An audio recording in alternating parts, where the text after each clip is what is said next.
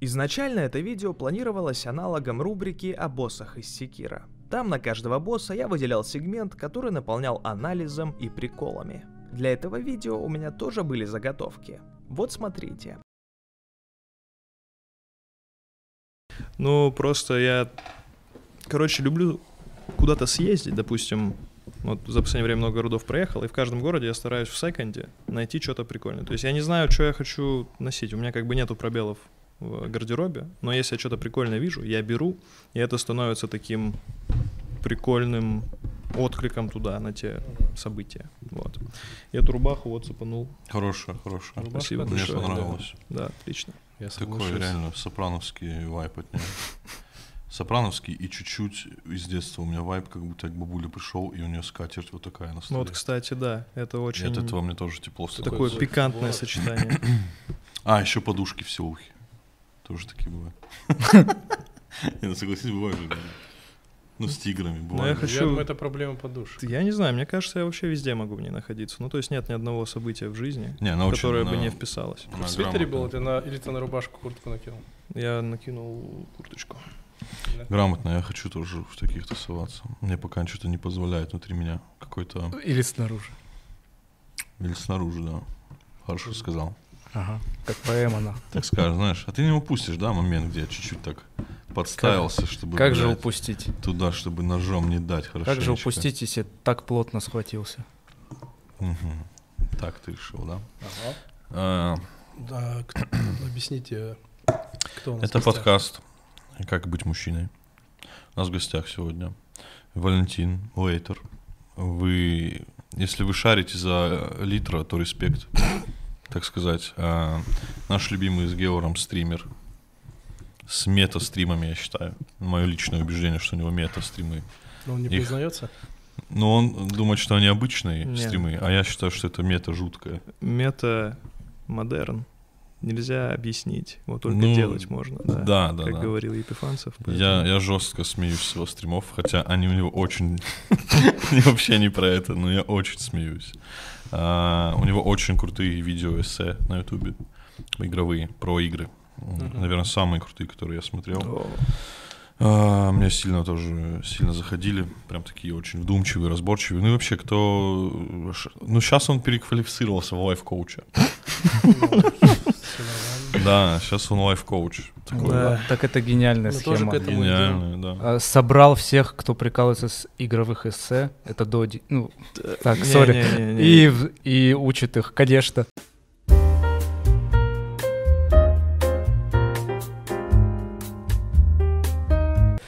Ну, вообще, да, я стал, короче, гранд-додиком, получается, и... Ну, я так себя и воспринимаю, на самом деле, потому что я недавно подумал, что я самый тревожный деловой человек в мире. Мне, типа, чтобы хоть немножко что-то сделать, нужно мобилизировать все силы. Наверное, поэтому я так стремлюсь людям об этом рассказывать.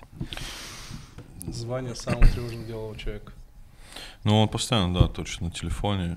Он этот... Ну, стремяга, можно так сказать. Так тебе могу сказать, Мурат. Вообще давно не встречались. Очень. Ну, точнее, давно не записывались. Ну, да? Есть такой момент. Наконец-то вы хотели «Как быть мужчиной»? Пожалуйста, блядь.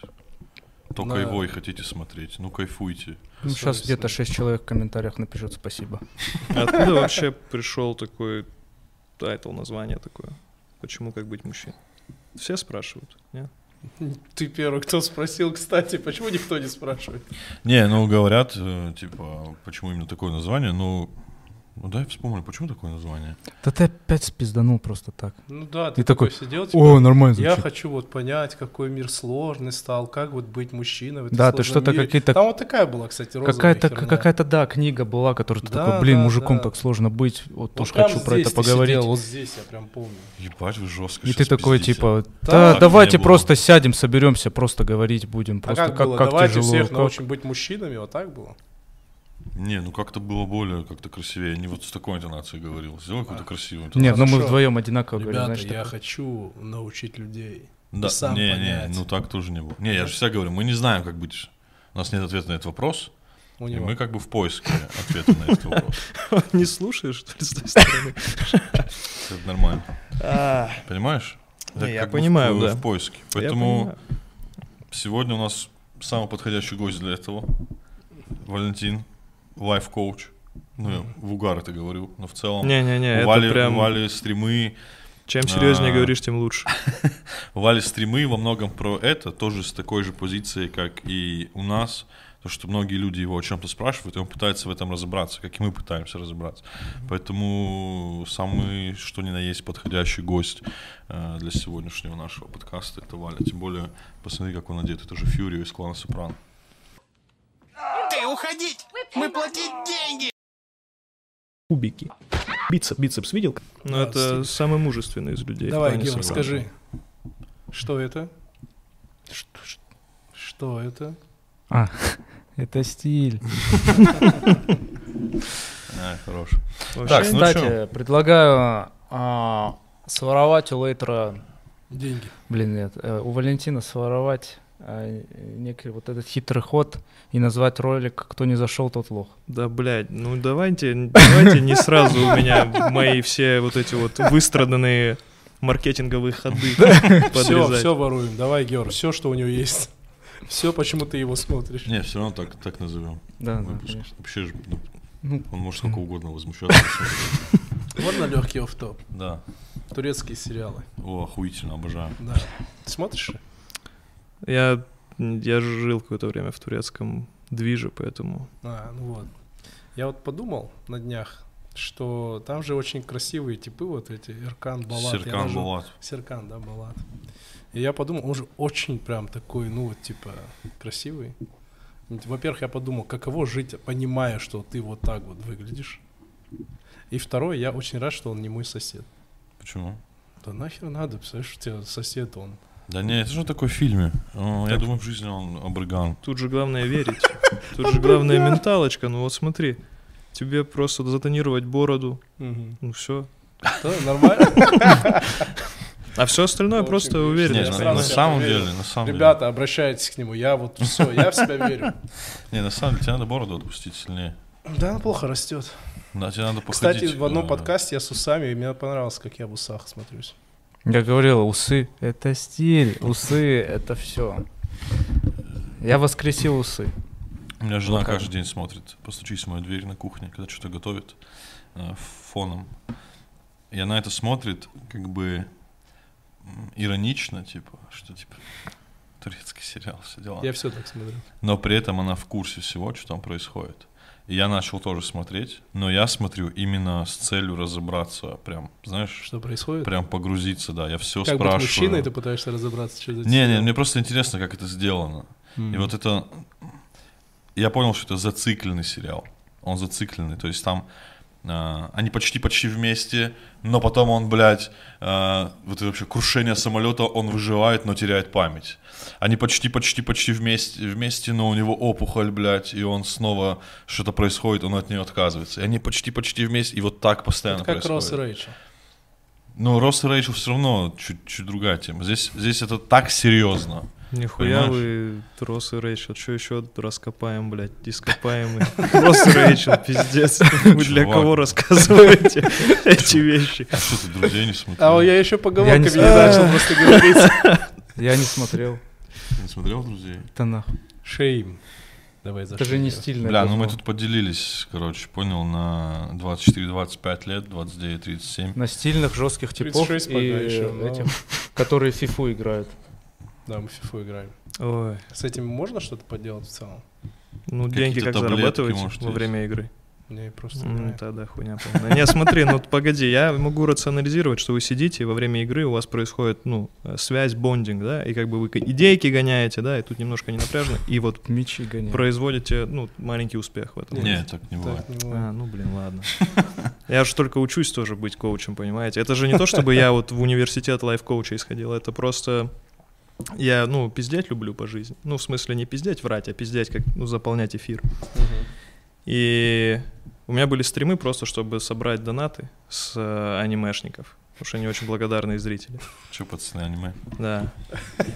И я пока собирал, они почему-то начали что-то у меня спрашивать. А я им что-то отвечал, и в конце концов вообще все аниме вытеснилось, и осталось только то, что осталось. А остались вещи, ну... скажем так, есть некоторые, ну, у людей голова как работает, они сами не понимают. То есть нет инструментов для того, чтобы работать со своим внутренним вот этим вот потоком. А я его очень хорошо чувствую, ну, потому что такой творческий человек, как мне кажется. И, соответственно, ну, я как понял, тебе уже в личку пишут отдельно за бабки, чтобы ты с кем-то поработал, правильно? Не-не-не, такого никогда не было. Было один раз. Не-не-не, такого никогда не было. Не-не-не, такого никогда не было. Не-не-не, такого никогда не было. Было один раз, когда чувак... Один раз было, чувак мне закинул кэш, как будто я психотерапевт. Не секрет, сколько? Слушай, тогда, короче, как на ходу я придумал прайс. Это, кстати, так ебано, когда ты вне рынка работаешь и приходится постоянно прайсы подтягивать. И я сижу, на тот момент у меня был стрим, и донат-полоска, 2 часа шел стрим, донат-полоска 10 тысяч. Я говорю, смотри, мы с тобой час говорим, будет справедливо, если вот час времени ты занимаешь, 5 тысяч. Логично? Логично, все. И я ему сразу говорю, я не имею никакого, блядь, образования, никакой компетенции, подтвержденной, ничего. Ты точно уверен, что ты хочешь? Он говорит, да, без базару, давай поговорим. И я с ним поговорил, и выяснилась такая ситуация, что поскольку я свои проблемы всегда выношу довольно публично, искренне, я типа мало что скрываю, чуваки меня смотрят, те, у которых схожие проблемы. И они приходят, и я их очень хорошо понимаю, и у нас получается прикольный коннект. То есть я как такой, типа, чувак, который уже это прошел, ну, более-менее, там, настолько, насколько, ну, это мне позволяет выглядеть увереннее для них, для вас, пацаны. И мы с ним поговорили, все раскидали, и он, типа, реально мне там через неделю там отписывал, говорил, все круто, он там приходил через месяц, говорит, все зашибись, все круто, действительно, там, какие-то вещи я помог ему, по сути, просто вот человек, когда застревает вот в своем вот этом восприятии реальности, ему нужно вот там... Дать 5 штук. Да. Ну это да, это можно. Но просто чуть-чуть повернуть вот так вот камеру, просто задать правильные почему. Бывает такого, что ты такой 5000, он такой да-да-да, и ты такой, блин, так легко он согласился. Надо было 10 или 15. Меня знаешь, что пугает? Я все-таки этот... Я пока что, я пытаюсь свое эго, знаешь, типа, как-то законтролировать. Да, пока что я не верю в... Ну, знаешь, вот этот синдром самозванца, вся вот эта вот шняга, она меня иногда преследует. Так что 5 с половой, потом 6, потихоньку. О, Хайзенберг, блядь. Где? Здорово. У меня тоже такое бывало. В моей работе, когда мне тоже что-то нестандартное спрашивают, я не знаю просто какой тариф, я просто не в рынке, я не знаю, я такой 120. И чел такой, да, нормально. И ты такой, блин, как будто бы 150 можно было сказать. Не люблю, кстати, такие ситуации. Я не люблю, когда мне что-то спрашивают, цену чего-то, а я не в рынке. Мне проще, когда мне предлагают, и я такой, ну, выбираешь, прикольно ты или не прикольно. Мне намного проще, я не люблю. Я особо вообще не умею торговаться. Ты вообще когда-нибудь торговался в таких ситуациях? Блин, слушай. Типа ты такой 5300, он такой 5200, и вот ты такой 5300. Вот. Я, знаешь, не, ну тебе же нужна помощь, чувак, вот так манипулируй. Я могу торговаться только, ну, за всякую хуйню, знаешь, типа за какие-то серьезные вещи я такой, так, ну, бля, вроде все нормально. Мне кажется, Валя в секонде сильно ругается. Понял? За всякую фигню это что? Ну, я не знаю, ну там, типа, что-то, что там, до 10 тысяч рублей, где я такой 500 сверху, блядь. А если какие-то большие суммы, то я такой, да, блядь, еще заработаю. Какая разница, да? Да-да-да. Но это неправильно. Мне, типа, те чуваки, предприниматели, с которыми мне доводилось общаться, они прям такие, типа, блядь, ну, челик приезжал на своем каком-то дорогущем автомобиле купить за 5000 ржавый велик, блядь, на дачу, и, типа, Степа там лишние 500 рублей сторговал. Проблема какая-то. Да, но это были единственные предприниматели, которых я видел. Не, я как раз-таки, мой опыт предпринимателей, которых я видел, они умеют тратить и тратят хорошо. И, как правило, они наоборот говорят, это и рождает твое стремление к успеху. Типа такое. Как ты думаешь, это именно стремление, типа просто у чувака что-то внутри меняется? Или есть действительно какие-то законы, где ты, типа, чем больше тратишь, тем больше получаешь. Не тратишь, а знаешь, типа тратишь на какие-то там, на чью-то радость, на какие-то такие штуки. Мурат, перед тем, как ты продолжишь говорить о бизнесе, хочу напомнить, что ты в банной шапке сидишь. Ну просто. На всякий случай. Но меня это придает мне максимально серьезно. Я думаю, самые большие сделки в банных шапках. О, блин, да, я хочу потрогать это. Я про депутатские коррупционные схемы. В том числе. Да я не думаю, что там есть какой-то прям закон, потому что на самом деле я встречал разных предпринимателей. Есть вот человек очень экономный, ты понимаешь, вот он свой бизнес построил, потому что он каждую копейку прям, ну, правильно раскладывает. А есть тип, который наоборот башляет везде, такой более раскидистый, и ему тоже это определенный скилл, который ему помогал бизнес строить. Тут нету закона, все зависит от тебя. Самое главное — умение рисковать. Предпринимательство без этого не работает практически. Это даже, наверное, не умение, а типа... Это как будто не про скилл, а про просто волевое какое-то решение. Типа, ну, ты такой, да, мне пофигу, я делаю. Того, да. Ну, типа, знаешь, когда... Я просто видел, как люди топчутся на месте, да, от того, что это... Причем во всех сферах. От того, что не умеют вкладывать. От того, что они боятся. Ой, это я вот в минус себе сделал. Ой, ну, то есть ты должен вложить и потерять. Я не боюсь, например, в минус себе сделать, но просто... Как сказать? Мне не хватает денег, чтобы вкладываться. Не, ну, каждый раз я думаю о том, что... Мне хочется что-то вложиться, но я такой, бля, ну у меня даже нет, ну вообще никакого, понял, запаса, и поэтому странно. Мне кажется, вкладываться от каких сумм надо, типа там. Да по-разному. Ну, смотря что ты хочешь. Ну, давай в процентах, допустим, вот у тебя есть 100% кэша, который просто вот существует в каком-то виде. Там в виде, я не знаю, там актива, может быть, там машина, на которой ты не ездишь, или квартира там бабушки какая-нибудь. И вот сколько процентов ты можешь, ну типа... Просто оп, и куда-то запульнуть. Я вкладывал 150%. В смысле, я брал все, что есть, еще сверху добирал. И нормально. Если зависит от того, насколько ты уверен в том, что делаешь. И ну... все на «Спартак». Да, и все на «Спартак». Не, ну погоди, ну окей, ты взял 150, это был успешный по итогу, правильно? Да, да. Но если бы он был неуспешный. И такое бывало, по-разному бывало. Где ты где-то промахивался, потом где-то отрабатывал и так далее. Вообще для меня бизнес — это такая... Ну, знаешь, предприниматель, бизнесмен, он очень близок, вот, знаешь, не, аферист неправильно будет сказать, но такое слово забыл, не аферист, а вот есть еще... Авантюрист. Авантюрист, такой все равно авантюризм должен быть. Да без него вообще никак, ну, особенно, ну, понимаешь, если ты Илон Маск или Безос, которому родители дали там $500 тысяч на начало бизнеса, это одна история. А это не значит, что они там тупые, плохие, нет. Но когда у тебя ничего нет, и ты там условно родился в небольшом городке, и тебе нужно что-то сделать, ну как ты без авантюризма что-то заработаешь? Авантюрность — это, в принципе, такая хорошая черта для предпринимателя.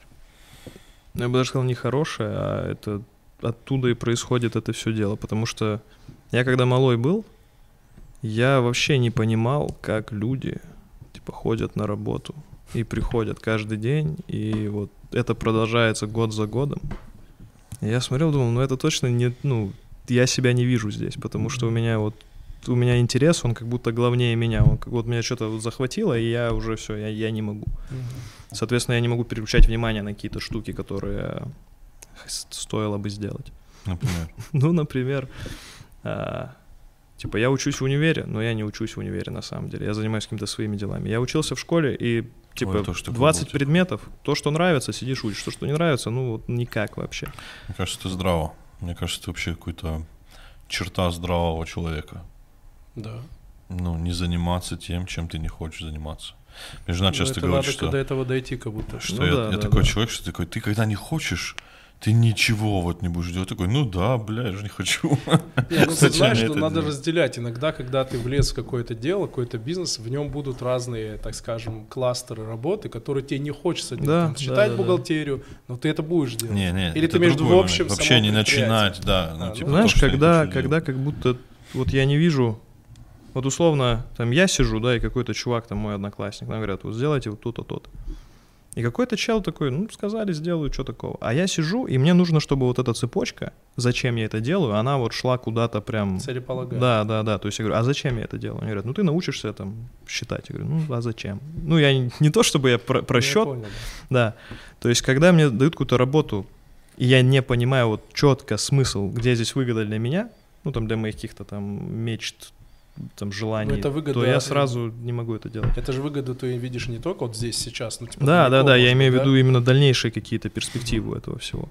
Что у меня всегда было очень четкое понимание, что я делаю, что мне нужно. У меня такой же момент с теорией и практикой. То, что для меня теория — это вообще не нужная вещь. Санина? Ну, типа моча. Да, ну я с этим, кстати, соглашусь. Нет, во многом. Ну, некоторые же только в теорию могут как будто... Как преподы на бизнес-факультетах, знаешь. Как правило, да. Такие люди не зарабатывают. Ну, не зарабатывающая профессия. Я просто вспоминаю вот университет, я помню, что мне вот все, что в теории, все, что теории касалось, давалось тяжело, мне сложно было просто запоминать предметы, потому что там такие объемы, что ты не можешь их логически быстро понять. Ну, либо ты должен быть невероятным фанатом дела этого и прям умещать в себя, любить это. А я не был фанатом, и поэтому мне либо заучивать, либо никак, потому что выстраивать логические цепочки, что из чего идет, какой орган, как и с чем и на что влияет, это очень долго расписывать. Вот. И из-за этого теория у меня прям не шла, но зато вся практика по типу какой-то работы с...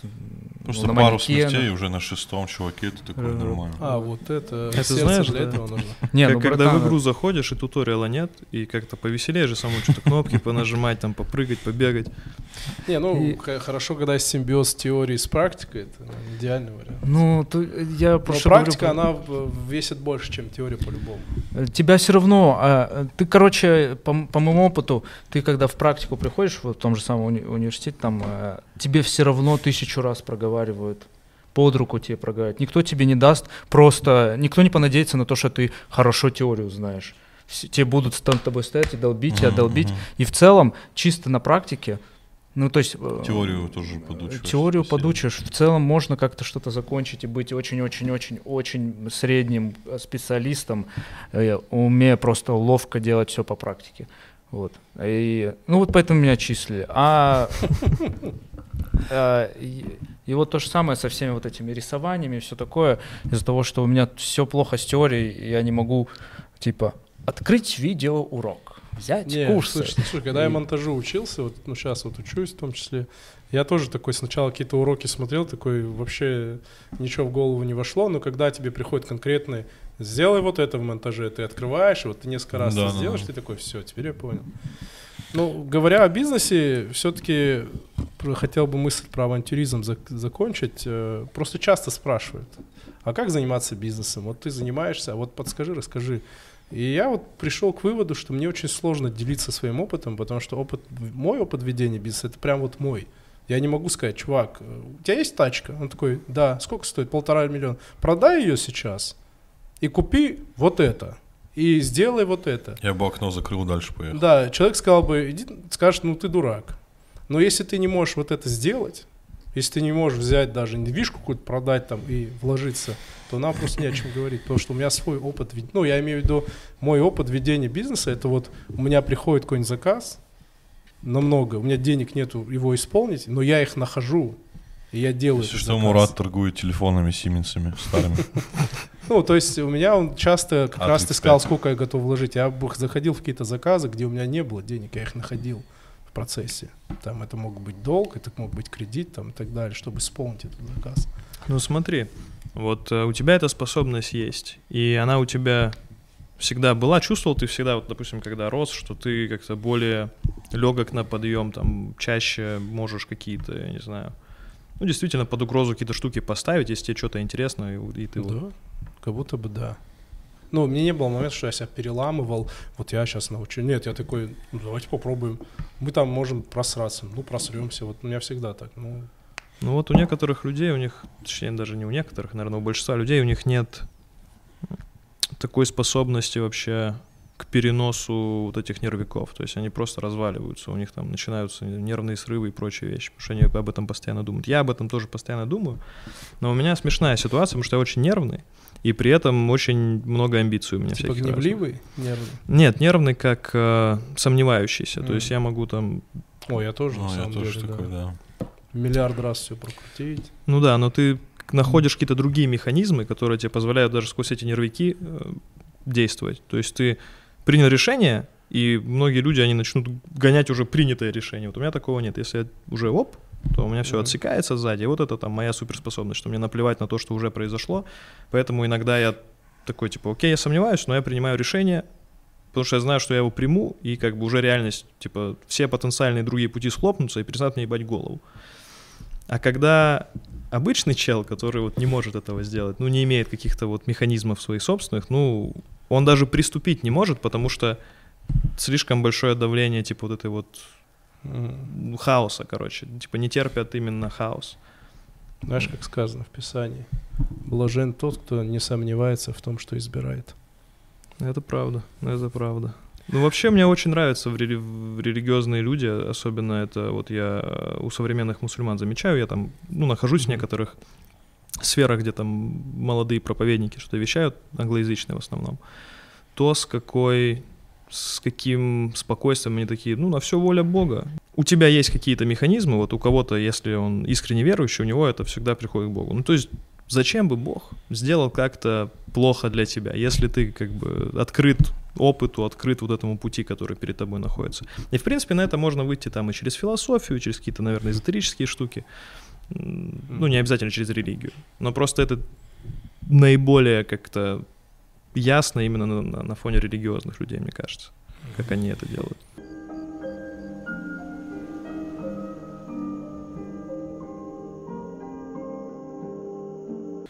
Знаете, какой у меня был самый неловкий экспириенс вообще в подкаст, вот этом, как это, подкаст, мастерство, ну, подкастерство. Когда мы с чуваком писали, короче, про какую-то игру подкаст, то ли про киберпанк, то ли про что-то еще, 2,5 часа. И был охуенный подкаст, потом выяснилось, что у него не записался звук. О, это самое. И мы такие, но подкаст был крутой, давай попробуем его заново переписать, типа живую беседу заново. Ты что, это было придя? Да, вот так. Ну, знаешь, я вот что думаю, вот сейчас тебе расскажу. Он такой, да, очень интересно. Не может быть! Нет, это никогда не получится. Это очень сложно. Минут за 6 эта идея, она... Да, надо быть гениальными актерами какими-то, чтобы попробовать. Подожди. А, по-моему, ты хотел упомянуть о моменте... В начале игры, да? А, да, точно, забыл, хотел, да. Просто с А4 вот так сидели. Здравствуй. У меня, знаешь, какой вопрос вот про всю эту авантюрность? Очень многие люди хотят заниматься бизнесом. Вот в последнее время все чаще и чаще люди хотят свое дело. Я вот заметил, и часто идут в бизнес. Или личный бренд. Да? Ну, или личный бренд, да. Ну, имеется в виду не работать на работе. Потому что все, ну, я думаю, просто это и... этап позднего капитализма, так сказать, на людях, которые уже разочаровались на работах, где им платят, потому что, ну, уже все, всем понятно, что, ходя на работу, тебя не повысят особо, тебе особо зарплату не повысят, и все это тупиковое. И я вот много раз видел, когда люди начинали бизнес и бросали его достаточно быстро. Всегда это в 90% случаев было связано с тем, что, ну, два момента. Первое, человек не может терпеть любую потерю, ну, то есть, ну, какое-то, забыл слово, прибыль. Издержку. Не прибыль. Жопа. Яйца волосатые. Ну да, убыток не может человек терпеть. А второе, человек всегда закладывает, типа, вот я вложу 1 000 000 рублей и буду в месяц зарабатывать 1 000 000. То есть человек не понимает, что экономика так не работает, да, и чаще всего вот из-за этого, в России особенно. Ну, долгострой у нас вообще не любят, в принципе. И у меня вот вопрос, я вообще бизнес, эту историю все люблю. Возможно ли человеку перестроить вот этот майндсет, перестроиться и начать вот мыслить вот как-то иначе, стать вот этим авантюристом? Смотри, я думаю, что да, но все равно не всем. То есть... Мне вообще почему моя позиция нравится вот этого чувака, который там типа... Как ты Стремяга, типа стремящий. От этого стремиться куда-то, да? Ну да. То есть я понимаю, что мне для того, чтобы делать какие-то штуки, нужно очень сильно прям, ну... Скажем так, мне нужно, чтобы у меня было очень четкое понимание вообще всего в голове, там, где принцип, там, где какие-то, блядь, сейф, какие-то моменты. Короче, у меня в голове целое, вот у меня реально как будто чертежи какие-то, когда я об этом думаю, которые позволяют мне функционировать. И я, наверное, поэтому так хорошо объясняю другим чувакам, которые там не так остро это чувствуешь, как им настроить эти системы, чтобы они тоже могли делать какие-то штуки, которые они давно хотели сделать. Не обязательно бизнес, там кто-то, не знаю, песни петь хочет условно, и тоже не может. Ну, я это все общим назвал. Да, авантюра, именно авантюра. Пойти на риск. Не всем это нужно искренне. Вот тем, кому нужно, если вам сильно-сильно нужно, то, скорее всего, можно до какого-то уровня дойти. Возможно... Но, допустим, я понимаю, что я вот сидел и был, типа, самозанятый, да, там, сам все делал, и у меня было намного меньше стресса, чем когда я начал уже другим людям предлагать, типа, ну, работы расширяться, да, и тут уже бум, у тебя уже идет общение с людьми постоянное принятие там сложных этих творческих и не только решений, и это уже другой уровень заеба совсем. И вот здесь можно расклеиться, то есть да, ты можешь это сделать там за счет здоровья своего, потому что ну, у тебя просто не выносит организм его как бы мясная как бы составляющая, потому что ну не могут все люди быть вот этими бегунками, правильно? Потому что если все будут бегать, суетиться, ну, блядь, а кто будет там дома строить, знаешь? Ну, кто-то должен все сферы жизни закрывать. Каждый на своем месте. Другое дело, что если ты чувствуешь себя не на своем месте, надо что-то с этим делать. А, то есть если человеку нормально, так, а почему? Заставлять его не надо там. Иди займись бизнесом. Нет, это просто звучит как самое героическое, чем может заняться человек. Ну, одно из, знаешь, таких типа современный героический путь. Это что там, спорт какой-то высокий, да, это там бизнес, это какие-то творческие реализации. Если чел просто хочет быть там спецом средней руки, но это сложно в какую-то, как бы, загнать нарратив. Я как будто, я понимаю, что таких людей много, и круто, что они так работают, но вот я с точки зрения своего мировоззрения не могу это понять. Я не могу понять, когда человек хочет быть спецом средней руки. Как вот можно этого хотеть? Да, слушай, я очень много раз в своей жизни условно завидовал. Нет, вот здесь завидовал, условно, без этого, да, завидовал людям, которые ходят на работу за свой станок с 9 до 6, заканчивают, приходят домой, вкусно ужинает, смотрит телевизор. Ну, он живет абсолютно без стресса. Ты можешь хоть завтра пойти так работать. Нет, спасибо большое. Так в том-то и дело, что у тебя отсутствие стресса сведет с ума. Не-не-не, как раз-таки, когда ты увязнешь в бизнесе, здесь есть очень сложная точка выхода. У меня бывало такое, что у меня какой-то бизнес умирал просто года 3. Когда вот и поэтому всегда смешно, когда мне экономисты говорят с телека, что через 2 месяца Россия, экономика ее рухнет. Я думаю, конечно, так же устроено, что целая экономика целой страны рухнет за 2 месяца. Да слушай, фирму, ИПшку очень сложно убить, на самом деле, ну, ее надо целенаправленно убивать, чтобы убить. И у меня бывало такое, что вот, знаешь, в таком состоянии бизнес, он сложно тебя отпускает, если ты в него достаточно глубоко вошел. Нету такого, что ну все, это прям нужно принять тоже решение, это тоже целая история. Я к тому, что завидовал, что такие люди живут свою, знаешь, такую жизнь, такую мещанскую, наверное, так сказать, как ходят на работу, приходят с работы. Мне кажется, что это так идеалистически... Да нет. У меня просто есть такие родственники, и они счастливы абсолютно. Мне кажется, ты как-то идеалистически это рассказываешь в плане того, что ходят на работу, приходят... У них там свои стрессы. Да, ну типа... Мне кажется, что... Ну, короче, те примеры, которые я видел, когда человек просто ходит на работу... Им никогда не хватает, никогда. Короче, реально то, что я понял в своей жизни, на работе денег не заработаешь. Ну, в общем-то, вот да. Ты денег не заработаешь никаких. Ты просто... Работа — это просто аппарат ИВЛ. Нет, слушай, нет, я не соглашусь. Смотри, у меня есть прям родственники, мы сегодня как раз о них говорили дома.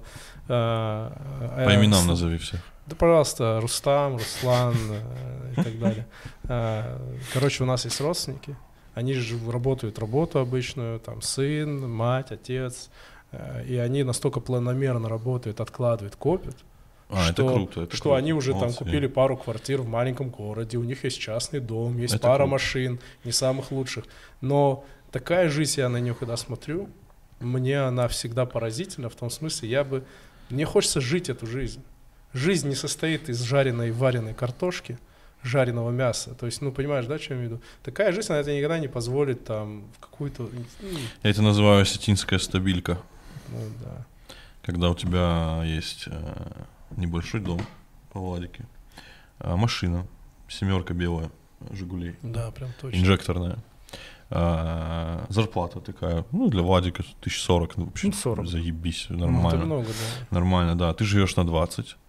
Может, на 25, откладываешь остальное, на эти деньги ездишь в Турцию, приезжаешь опять, и вот так живешь. Охуительно. Я бы такой жизнью, если бы мог, я бы ей жил, но я не могу. Забывай, еще свадьба.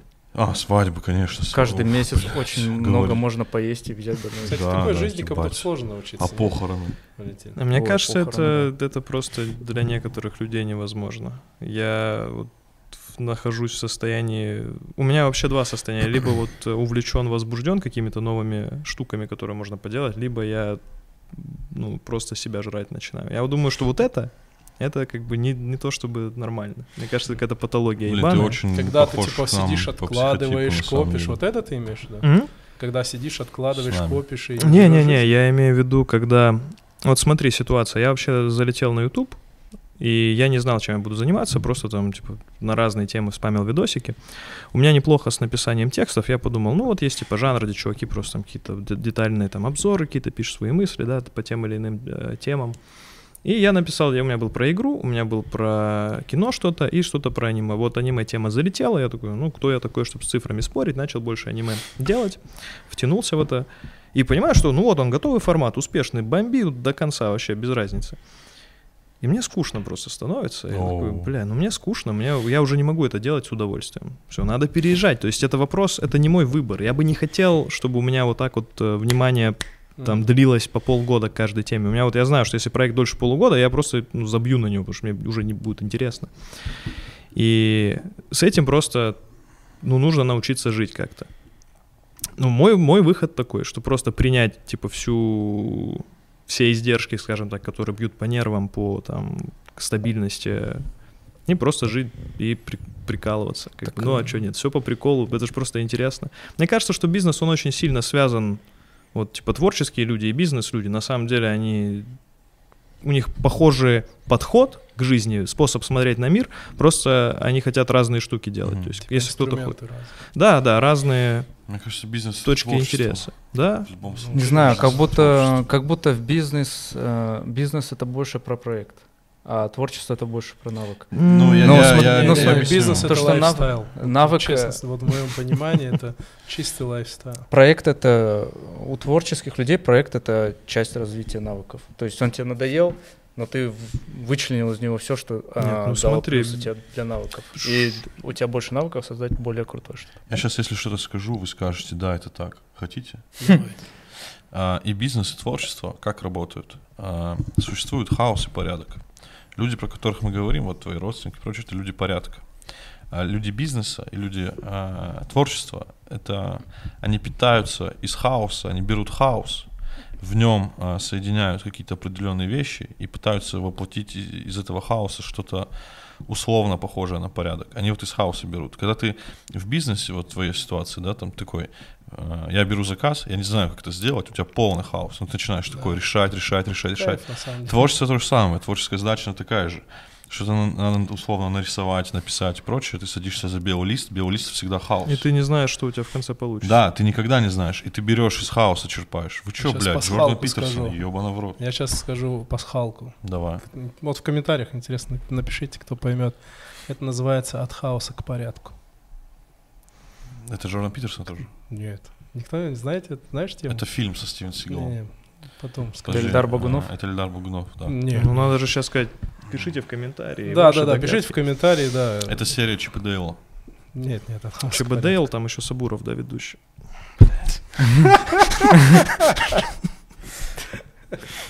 Не, нормально. А так, в целом, да. Благодарю, пожалуйста. Ой, а можно водички, пожалуйста, если не сложно? Ой, а позвольте, я поухаживаю, можно? Попробуем. Попробуем. Ну, в плане, если удобно встать. Там провод, поэтому очень... Аккуратно, да. Ты был хорош. Ну, в целом, да. Но я бы еще, знаешь, как разделил бы? Я бы разделил бы предпринимателей, вот бизнес, спасибо, да, он тоже бывает предприниматель, бывает ремесленник.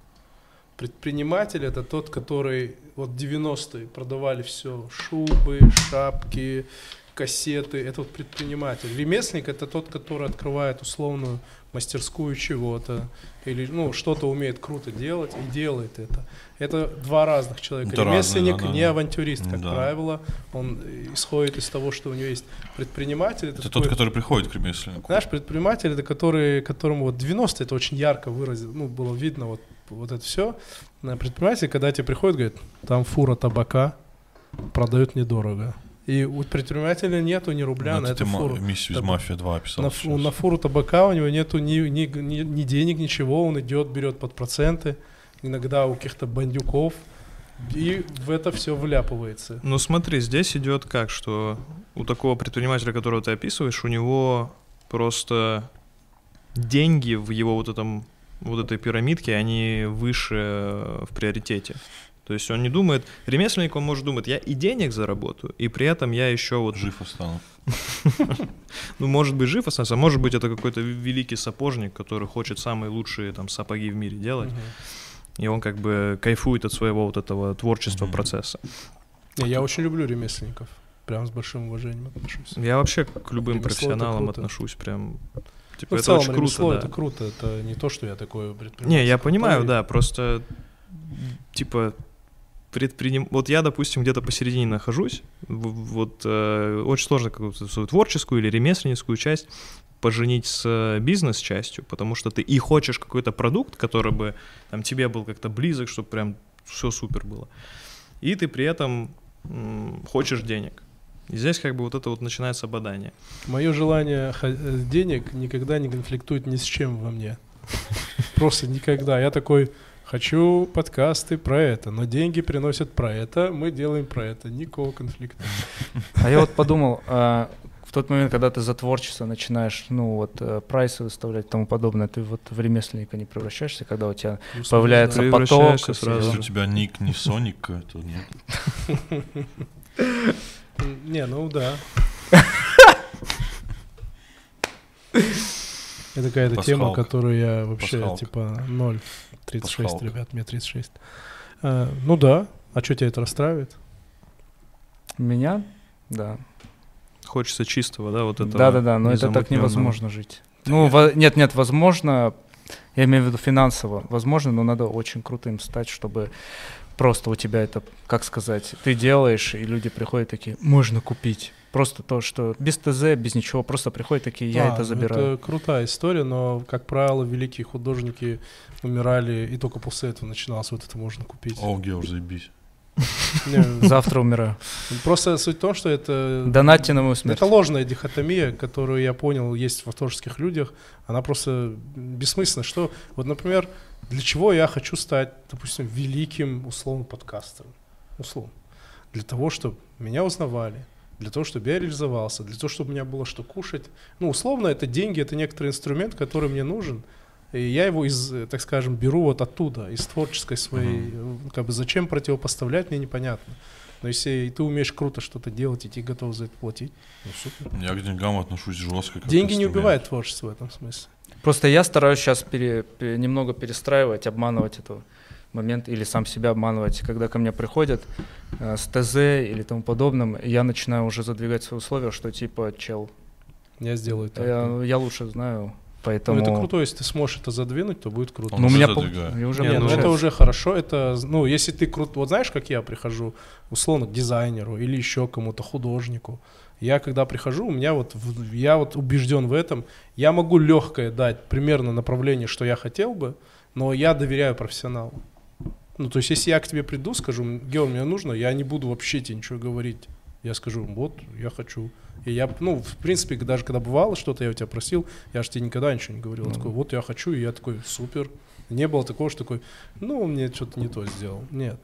Ну, вот смотри, пример, ты тогда сказал недавно про то, как заработок не мешает творчеству. Ну, типа, их, это ложная дихотомия, можно, на самом деле, в одно русло их как-то слить. Наверное, можно. Но вот недавно Геор делал мне превьюшку для видоса, и он сделал очень стильную превьюшку, она пиздато выглядела. Это лишняя информация. Но она вообще... Это, в смысле, я к тому, что... Я имею в виду, когда ты говоришь, Геор сделал мне превьюшку, тут сразу идет очень стильную, это все понимают. То есть нет такого, что такие, наверное, не стильные, пускай он уточнит, она стильная была. Он когда не для нашего подкаста, все ебать, как бывает. Короче, очень крутая пикча, которую я, как человек, которому хочется думать, что у меня есть чувство вкуса, я вот смотрю, бля, заебись, круто, да. Ставлю. Люди не нажимают, они такие, да ну и похуй. Что не нажимают? Ну, просто CTR, типа, да, CTR маленький. Блин, ну слушай, я сейчас такую вещь скажу, что большинство людей не считывают зачастую крутые вещи. Вот знаешь, как Стив Джобс говорил, мне очень нравится его фраза, он говорил, я знаю, что нужно людям, а люди не знают. Он некоторые вещи делал контринтуитивные. и говорил, я знаю, что нужно людям. Когда он делал закрытую систему, ему говорили, нужно открытую систему, он говорил, я знаю, что нужно людям. Люди, говорят, не всегда понимают, что это нужно, это не оскорбление. Но людей. Это и есть талант предпринимателя, увидеть возможности до потребителя, как бы, и да. рассказать ему, как это все работает. Еще и момент в целом ребрендинга и тому подобного, что мы пытались практиковать, он опасный. Вот это риск, да. Да. Мне еще кажется, что люди просто на Ютубе привыкли к определенному общему стилю. Ну да, общему, он вырабатывается. И когда начинается что-то интересное и выбивается, их это как будто бы пугает. Я честно скажу, я, блядь, ненавижу ютубовские обложки. Вот эти подшоты, которые сиренево-розово-синего. Да, вот это да. У нас тоже в такие картины, у нас мы такое, вот так мы вот. Такое попробовали. Да, знаешь, сделали. Какой дом мы сейчас с Лейтером? Лейтер такой стоит, и мы такие, да, вот да, так, мы вокруг вот него. Да, и все такие, о, да, да. Бля, я их просто нахуй пару красных ненавижу. Кругов, короче, со стрелочкой. Да. Просто есть же определенная вот эта структура. Вот я когда общался там про YouTube с кем-то из профессионалов и прочее, большие лица типа привлекают людей, чтобы щелкнуть, все дела. Так если это выглядит хуёво, ну, ты становишься типичным уебанским ютубером. Это же вообще не круто. Это мне? Не-не-не. Извини. Ну так это просмотры. Классно привлекать классных художников. Ну, деньги, да. Почему это деньги? Потому что все делают дешево. И люди это не ценят. Да, так, люди, кстати, такие, зашло, да. 500 рублей, вот как делаются эти пикшоты? 500 рублей в фотошопе склей, блядь, два лица и напиши какой-то условно съел говно и все. И люди, потом ты, условно, Геор, делаешь что-то классное, крутое, ты это выкидываешь, и люди это больше не могут считать. Мы сами убиваем у людей вот это. Я думаю, здесь ответственность на больших ютуберах, которым на самом деле плевать на CTR, ну, условно, Дудю плевать на CTR или еще кому-то большому, да, там, и вот они должны вот этот стиль приносить и приучать аудиторию. Иноагент. Да. Не, ну у него, кстати, как раз-таки довольно минималистично, да, то есть там, может быть, нет какого-то супер стиля, но там и дурновкусия нет. Ну там я условно назвал, что большие как раз-таки игроки должны менять, там но часто же мы видим, что большие игроки там какую-то дичь делают. Там же мем, у него был кто, Лебедев, когда он ему говорит, что за шрифт говно из жопы, просто это он настолько плохой, что он мем. Ну, этот шрифт мем, это ужасный шрифт. Это очень не стильно. У кого? У Иноагента? Да. Это просто, это очень плохо. И вот прикол в том, ну, когда ты известный, то у тебя, если смотрят, то уже это в мем превращаются. Какие-то минусы, это мем.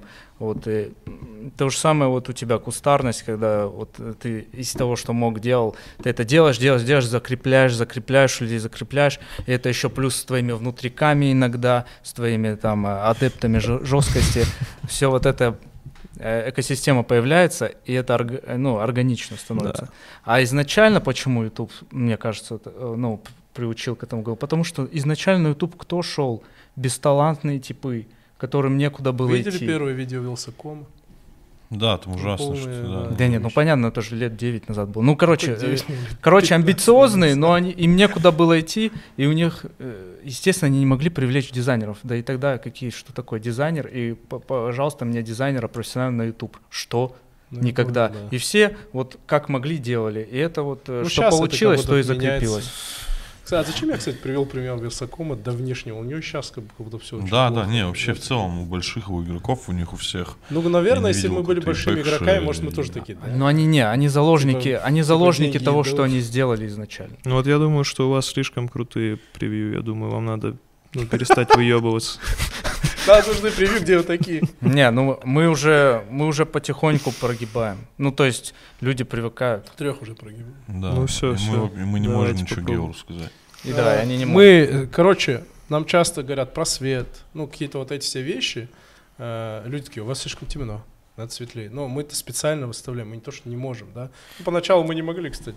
Поначалу мы просто такие, давайте так. А потом мы уже можем, но нам нравится. И Геор там уже на монтаже делает, это уже прикольно, так красиво обыгрывает. Мы уже каким-то образом, когда снимаем. Люди, поймите, мы лучше знаем, что вам надо, чем вы. Да, не выебывайтесь. Вот это вот. Почему у вас лицо в тени не видно? Да слушай, сука. Зачем тебе мое лицо? Мне оно даже не нужно особо. Спасибо большое, что смотрите нас, ставите лайки, подписывайтесь на канал. все, что Георг говорит, он дурак. Все, это чуть-чуть сгрубил, но это вы понимаете, что не всем это. Это некоторые. Георг нас постоянно оскорбляет, все нормально. Ну, да, то, что... А у вас в лайве не бывает такого, что ну вот эмоционируете чуть-чуть больше, чем хотелось бы? А, у Геора бывает. Бывает, наверное. Кайф, обожаю. Да, ребят, мы вас любим, все для вас. Принимайте, цените.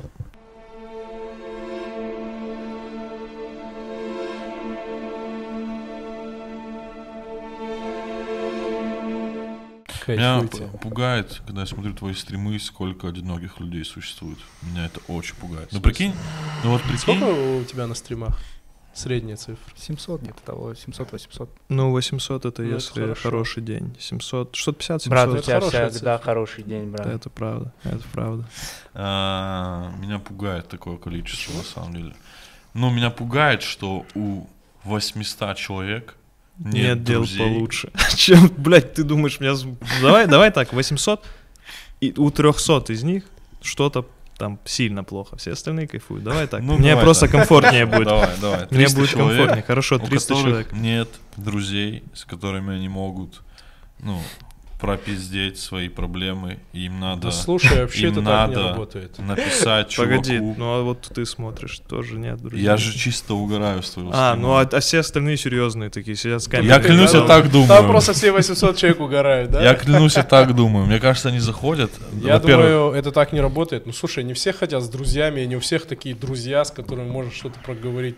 Вот мы сейчас общаемся с Валентином, я понимаю, что с ним круто говорить. Нет, это круто говорить, но ты просто не понимаешь. Ну вы сейчас говорили о бизнесе, ты просто не смотрел стримы, ты не понимаешь, какие вопросы. Угорает там жестко? Нет. Да, блядь, в смысле я не жестко угораю, я достаточно угораю, у меня все пропорции. Ладно, давай два вопроса. О, давай, вот твой любимый. Давай два вопроса. Мне нравится, когда он... Как это драть жвачку от джинсов, что? Да. Типа ну это того. Проблема. Нет, погоди, он имеет в виду, что бывают вещи тривиальные, действительно, там, ну, много молодых пацанов как пишет. Нож, да? Да не про материальный мир они на самом деле, они больше про поведение, там, что, как сделать, как, о чем. Ну, я вот так ему закидываю иногда прикол, что, типа, ну да, как сделать. Забеременела собака, не знаю, как кормить щенков. Что делать, Валентин? Ну, вот такие вопросы, например. Не, ну, я так подкалываю, но в целом вот такие вопросы.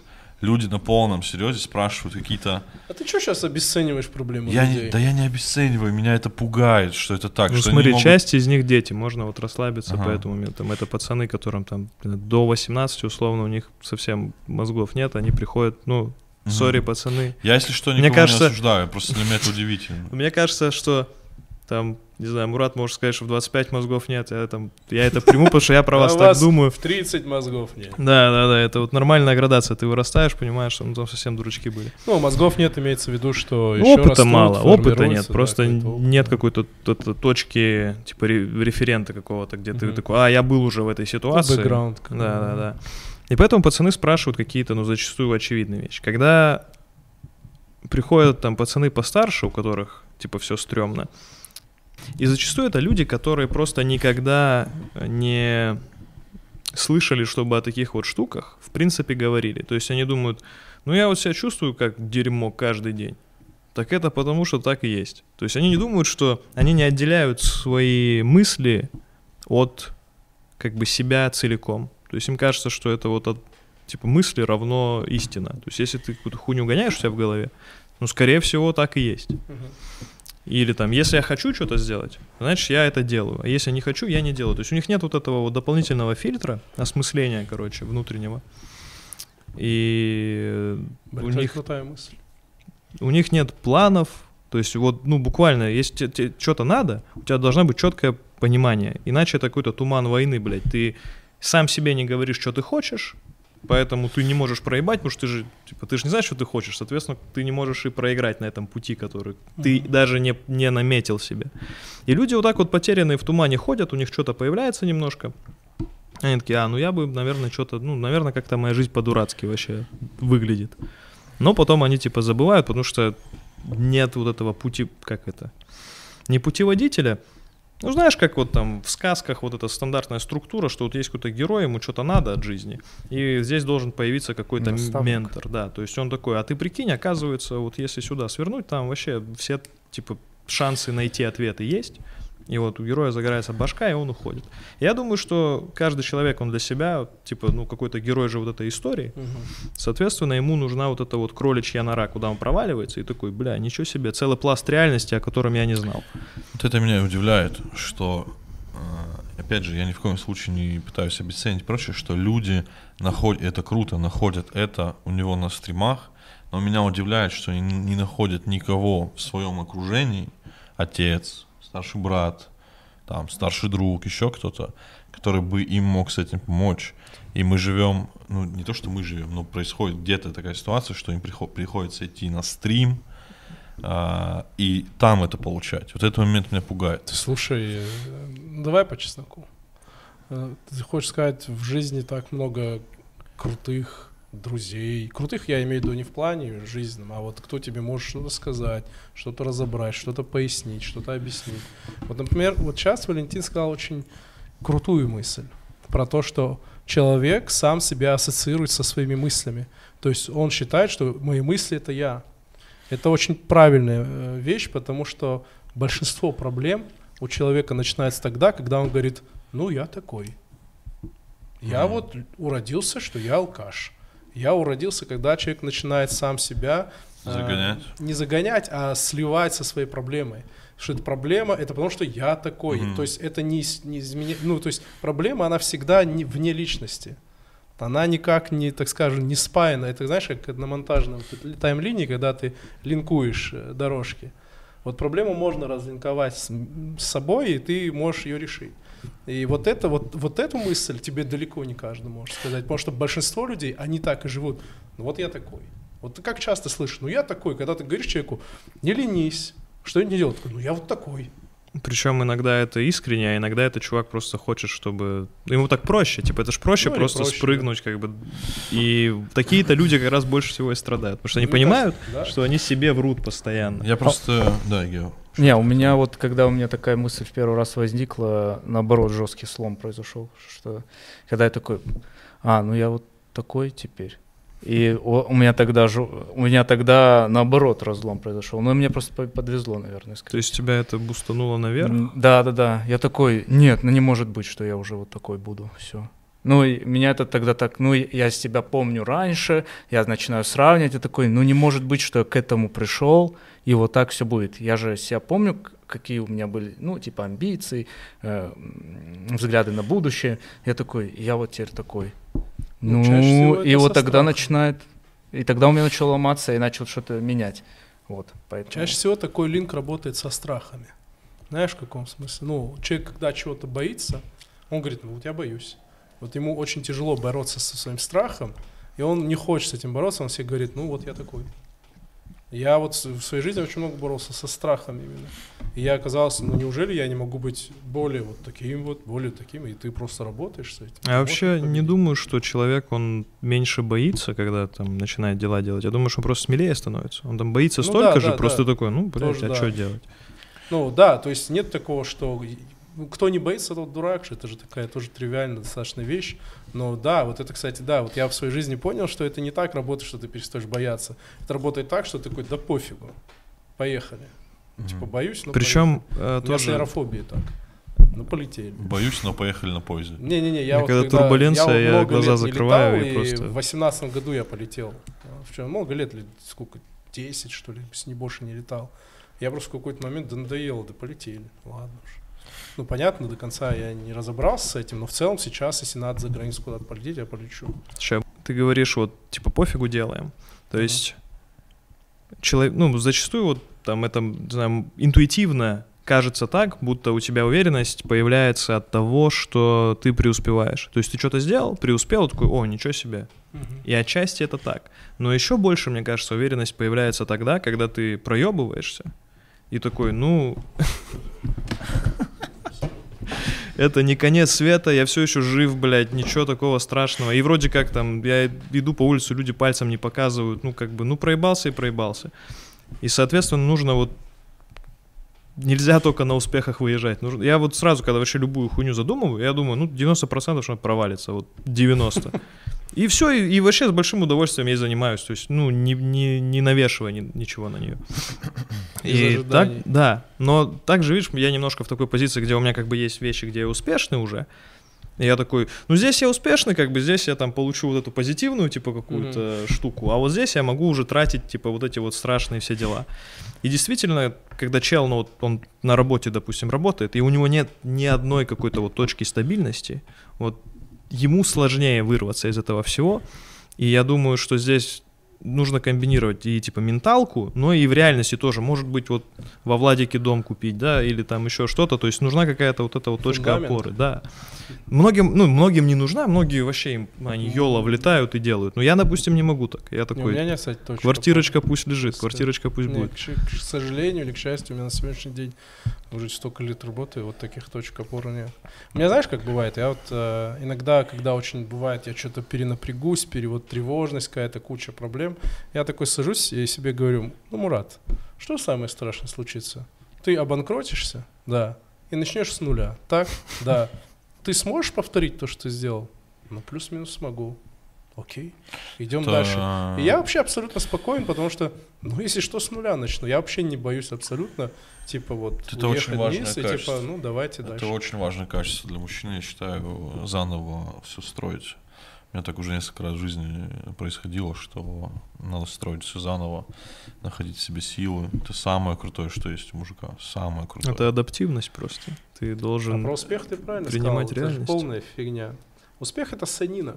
В том смысле, что она тебя, да, она тебя просто подставляет, в том смысле, я имею в виду успех без синусоиды, он тебя просто подставляет. Урина, да.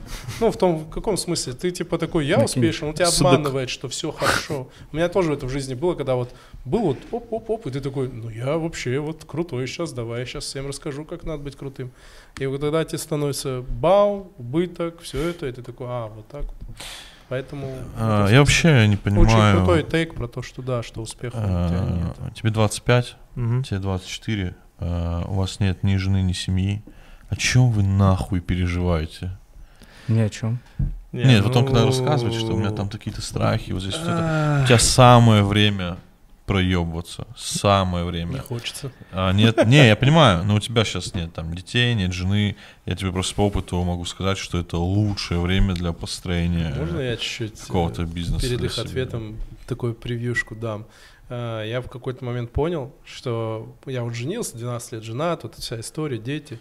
Я поймался на мысли, как будто бы я тоже, как ты, считаю, что нету других проблем в этой жизни и никаких переживаний, кроме семьи и детей. Мы просто уже привыкли к этой жизни, и это наша иллюзия. На самом деле в 25 у меня тоже были... Не-не, они, конечно, есть, но это самый вкусный возраст, когда у тебя уже есть какие-то мозги в 25, понимаешь? Но при этом у тебя есть очень много возможностей ошибаться. Когда ты женат, у тебя дети тоже есть возможность ошибаться, все понятно. Но сейчас это как будто прям... Не знаю, менее рискованно. Их 25 лет намного требовательнее, чем наши 25 лет, особенно учитывая контекст, в котором они сейчас живут. А в каком они живут? Достаточно успешный художник, достаточно успешный, ну, блогер, можно как лайф-коуч. Да, блогер пойдет, ну, да, это нормально. Ну, я не знаю, как, я не в этой вселенной пока. Вот, ну, и им есть о чем переживать. А мои 25 лет такие, что, пацаны, этот, пивка? Не, это твои 25 лет, у меня не такие были 25 лет. Нет, да даже я в 25 лет уже тоже двигался, что-то делал, но это как будто бы, вот сейчас как будто бы мир требовательней. Вот, как будто бы. Потому что, знаешь, почему? В мои 25 лет... Тебе 25 лет назад было, блядь, 15 лет назад, нахуй. А мне, блядь, всего лишь 6 лет назад. Я имею в виду, просто в мои 24-25 не было столь успешных моих ровесников, как сейчас. Вот сейчас куча вот этих рэперов. Они на виду просто, да. Да, рэперов, блогеров, Милохины. Он не иноагент? Ну, не суть. Вот, и они реально, и ты такой, я просто в 25 лет такой, да мне еще долго там, сколько там Березовскому лет? В 58. Вот мне еще много лет, чтобы стать успешным. Понимаешь, если в мое время были тоже такие куча таких типов, я такой, я отстал. А ты, наверное, это думал, пока Friends смотрел, да, про Березовского? Ну, понял мысль? То есть мои успешные люди, им было на 20 лет старше, я такой, у меня много времени. Я на самом деле... он из танков в Белый дом стрелял, не знаешь? Ты защищал, блядь. Эй, чуваки, я с вами, я тоже молодой, чуваки, всего лишь 29 лет. А как ты тогда посчитал бы? Что? 6 лет назад мне было 25, сейчас мне 29. Ты что? А я тупой, блядь. Я ж тупой. Короче. Вот поэтому переживаешь. Я поэтому на стримах сижу у Лейтера, чтобы чуть умнее стать. А как посчитать из 31? Он просто с 300 аккаунтов сидит. О, блядь, это мой единственный зритель. А, они не знают этот меня. Ну ладно. Какой он русский? Да это Папич, это глубокие воды. Короче. Это модерн. О чем? Не, у меня тяжелое типа детство было, ну как, блядь, у всех, наверное, но... Нет. Ладно. Геор ноги массировали в день рождения, он был король и... Да, да. Да, у меня, в общем... У него были няньки, перины у него были пуховые. Давайте человек поделится. Короче, суть в чем, я когда рос, у меня было прям вот... Я существовал как будто в другой реальности относительно других людей, как мне казалось. Я думал, что никогда в моей жизни ничего не будет лучше, а тогда, ну, типа, тогда было стрёмно, ну, по ощущениям, там, из-за семейных вот этих обстоятельств всех, и я вот жил, вот прикинь, ты живешь, а у тебя, короче, возможность того, что все лучше станет, она как будто вот не существует, она вот, ты смотришь на людей, у которых все нормально, и ты такой, ну, это вообще не про меня, то есть это какой-то другой мир, и только лет... Там, к 18, к 19 я потихоньку начал понимать, что, оказывается, можно что-то делать. Можно брать за свою жизнь ответственность. То есть, если ты что-то делаешь, то есть шанс что-то получить в ответ. И у меня очень большие страхи по поводу того, что я как раз-таки не сделаю достаточно, потому что там я сдрейфлю, или я там подведу там себя, кого-то, там все вот эти вещи. И это уже такой фон, он, знаешь, он как будто никогда не пропадает, то есть это какая-то просто вот именно тревожность на таком, ну это реально вот моя жизнь такая, она постоянно, я что-то, блядь, ну меня дергает, понимаешь, что вот я типа лезу по одной деятельности, понимаю, что она мне в какой-то момент наскучит, мне нужно быстро переобуться, короче, перепрыгнуть. Тревожность это же, наверное, как просто, когда ты будущее видишь, как очень-очень много потенциальных путей, и тебе постоянно приходится их держать в голове, как-то вот миксовать. И совсем отказаться от этого нельзя, потому что если ты от этого откажешься, то ты станешь спокойный, ты станешь такой, типа, размеренный, но это не транслируется в деятельность, потому что ты уже спокойно, у тебя все заебись. И получается, что приходится оставаться как бы в этой крысиной гонке с самим собой и вот, ну, держать баланс между тем, чтобы совсем, типа, разъебаться и придумать вообще все, блядь, виды, способ заработать денег. Вот у меня 3-4 раза в неделю какой-то бизнес-план гениальный рождается, я, блядь, начинаю его разгонять. Раз, вот я говорю, вот раз в полтора дня я кому-то звоню, раз говорю. Со Степаном надо дружить. Вот такая ситуация. Причем, потому что просто вот, ну, мозг настроен, типа, наружу. И поскольку он настроен наружу, его постоянно что-то ебет. Да, я понимаю, я тоже нахожусь примерной ситуации такой же в мире тревожности и переживаний обо всем, о каждом действии. Ну, кстати, ты не создаешь такое впечатление. Создаешь впечатление очень такого, плачет, как будто ты спокойно раздаешь Wi-Fi. Ну, я другим пытаюсь его раздавать, но в целом, как бы, я такой человек. Я близко к сердцу могу воспринимать и прочее. Вообще, мне кажется, у меня есть теория, что мы все хотим обратно в детство вернуться. Нет такого? Это что мы... Не в любое детство, я думаю. Не-не-не, в неосознанное, я объясню, о чем я говорю. Хорошее детство. Да, что мы вот в ту беззаботную его часть, где у тебя была безопасность, спокойная какая-то голова, условно, материальные, хватающие тебе на тот момент блага и прочее.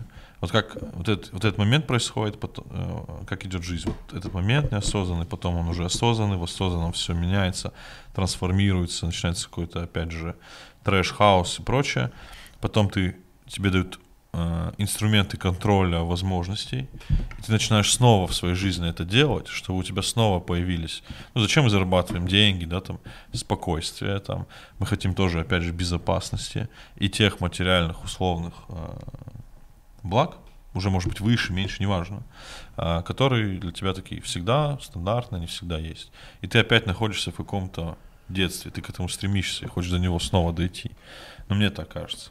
Не знаю, что такое. Все, моя голова больше не печется. Пекется или печется? Печется. Печется, не печется обо всем. Ну вот и мне вот, допустим, прям очень скучно про детство. Ну вот все, что с детством связано. Такой... Ну у тебя просто охуительно детство. Нет, ты имеешь в виду, типа, ты про комфорт, про именно вот такой вот комфорт, как когда ты вообще, типа, ну... Типа беззаботность. Да, да, то есть абсолютно... Как ты до него не дойдешь. Не дойдешь, но ты как будто бы снова хочешь этого, да. Ты снова хочешь этого. Коля говорит о том, что он устал переживать и заботиться обо всем, что происходит вокруг. Да, да, да. Допустим, вот есть люди, у которых все время в окружении люди, которым он что-то должен. И это не жена и не дети. То есть это могут быть разные родственники, разные друзья, которым ты все время чем-то должен, и в какой-то момент ты устаешь. А в детстве ты никому ничего не должен. И я вот... И себе ничего не должен. Да, тоже, и Хетага в этом смысле понимаю, о чем говорит. Да, хочется как-то перестать о чужих проблемах в принципе думать. Большинство, вот, ну просто люди такие, получается, что хотят на тебя повесить свои проблемы. Понял? Это такой момент, что тебе приходит человек, рассказывает свои проблемы, ты говоришь, я чем не могу помочь, а он продолжает. Потому что он понимает, что можно на тебя их повесить. И Коля говорит о том, что какую-то беззаботность поймать. Или хотя бы такая ситуация, где у тебя столько денег, что ты такой, да на. Да, да, да. Типа, да. А не так, что ну ладно, на, а потом я пошел искать эти деньги. Там, тут, наверное, какой-то вопрос типа контроля, что ли. Потому что, ну вот, я что обнаружил, что для того, чтобы мне какая-то штука перестала ебать голову, мне нужно...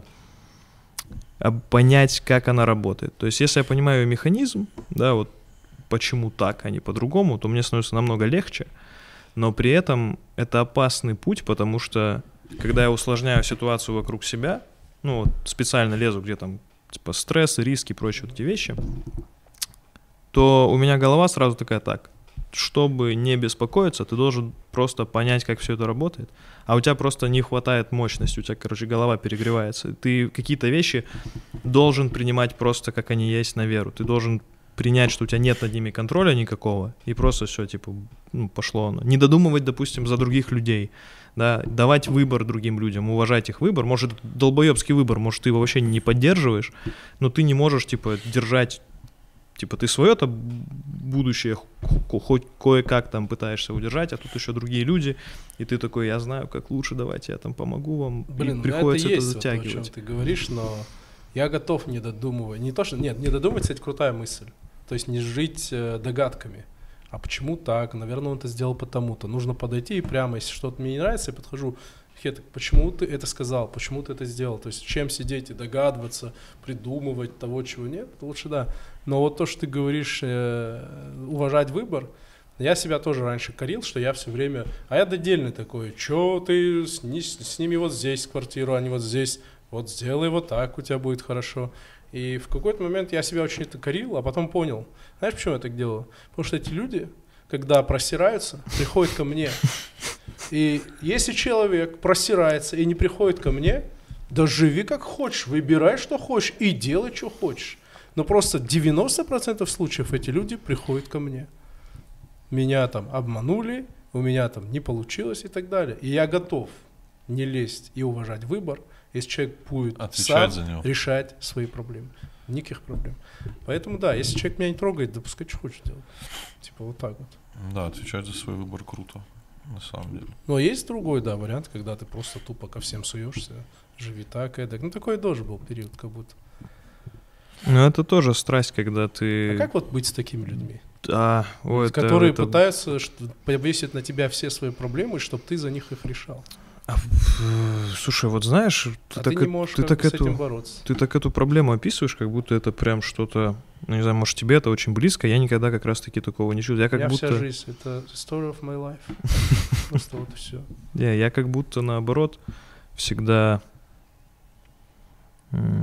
типа, думал, Я, наоборот, пытался, типа, людей сюда стормошить, давайте на какое-то дело вместе впишем. Ну, и там мне одному, допустим, стрёмно было. Я говорю, давайте, пацаны, что-то сделаем. Там дергал, всех пытался.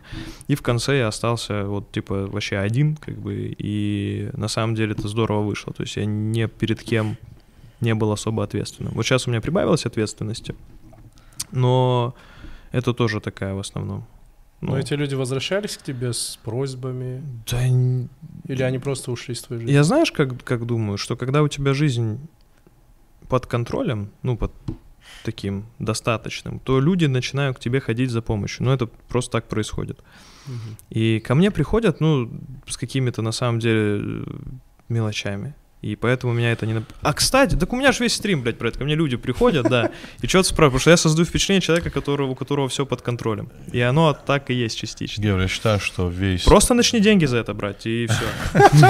Так они за деньгами приходят. Я предлагаю весь подкаст оформить в виде стрима в одном этаже, где падает донат, и только после этого Валя говорит. Да вы попробуйте. Зачем вообще что-то бесплатно разговаривать? Когда я как-то одному из своих друзей сказал, блин, да почему все время, ну, почему ко мне, почему я должен решать? Он мне просто прямо сказал, ну, ты, говорит, люди делятся, говорит, на танки, и прилипал. Ты, говорит, танком прилипли, говорит, ты нас всех тянешь. Вот прямо мне сказал, близкий мне человек. У меня есть кент. Но после этого мы сильно меньше стали общаться. Я просто зато искренне. Да это уже просто достало меня настолько сильно, что я уже это выпалил, и человек мне ответил. Вот у меня Кент, который в похожей позиции с твоей, он там директор нескольких заведений, можно сказать. И у него тоже есть вот эти, вот, знаешь, кенты-друзья из прошлой жизни, там, которые постоянно... Ну, они буквально ему звонят, говорят, брат, можешь это? Мне шкаф с Икеи приехал, бля, соберем, я тебе пивка куплю, там, только ты рядом по стойке, поддержи. То есть настолько он своих друзей прикормил вот этим вот, что кто-то, кто лучше разбирается, приедет, сделает, а ты можешь не нервничать. Что они начали, да, вот это, пользоваться на всех уровнях. Вот это я тоже не понимаю. Ну, то есть, вот ты сказал, искренность, но на самом деле это же... Это просто плевок. Это очень... Просто плевок. Да. Типа я не буду ничего делать, я буду всегда... Прямо было сказано мне в цвет, что вот ты будешь добиваться успеха, а я буду к этому успеху всегда. Я имею в виду, что он тебе сказал, и ты сделал выводы, правильно? И, ну, сделал как бы... Это не было, что он пришел такой, Мурат, я буду сейчас с тобой... Я сказал, ты мне надоел, сколько можно, это просто через драки. И он сказал, да пойми ты уже наконец. Это была не такая искренность, что друг, а у меня было ты танк, а я прилипал. Не, ну погоди, ну мы же перевернем эту ситуацию и поймем, что это так и должно было все сложиться, правильно? Целом, да. Чтобы не нервничать. Не, ну я разделяю, есть друзья, с которыми я вырос, с которыми, допустим, да, у меня сейчас есть возможность, но когда у меня этих возможностей не было, эти люди себя проявили в каких-то ситуациях, я знаю, что я могу положиться.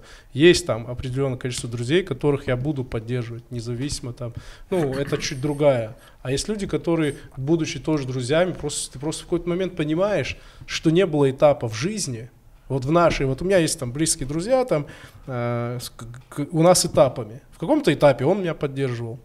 В каком-то я, ну вот какой-то такой момент. А если вот не на одном из этапов жизни, ты мне ничего не сделал. Вот типа вот так. Ну разве медвежьи услуги делать? Вот друзьям близким, которые ты такой, ну ты же, ну ты сам можешь вывести в целом. Тебе грустно становится за человека. Он не хочет, да, вот, спасибо, Геор. Он же твой друг. Он типа такой, приходит, блин. Он вешает, знаешь, что это называется? Это не то, что, Мурат, можешь помочь? Блин, не могу, все окей, дружище, не переживай, все нормально, спасибо. Я, например, когда обращаюсь к людям, я говорю, у меня есть там близкие, я говорю, сможешь помочь? Блин, не могу сейчас, все, вообще не парься, дружище, все. А человеку такой, ну блин, ну я не знаю, что тогда делать, а что мне тогда делать? Вот это, чувак, что значит, что тебе делать? Я знаю, иди отсюда, вот что тебе делать. Когда прошу помощи, на тебя перекидывают. Вот стрим ты бы не смог пройти. Да.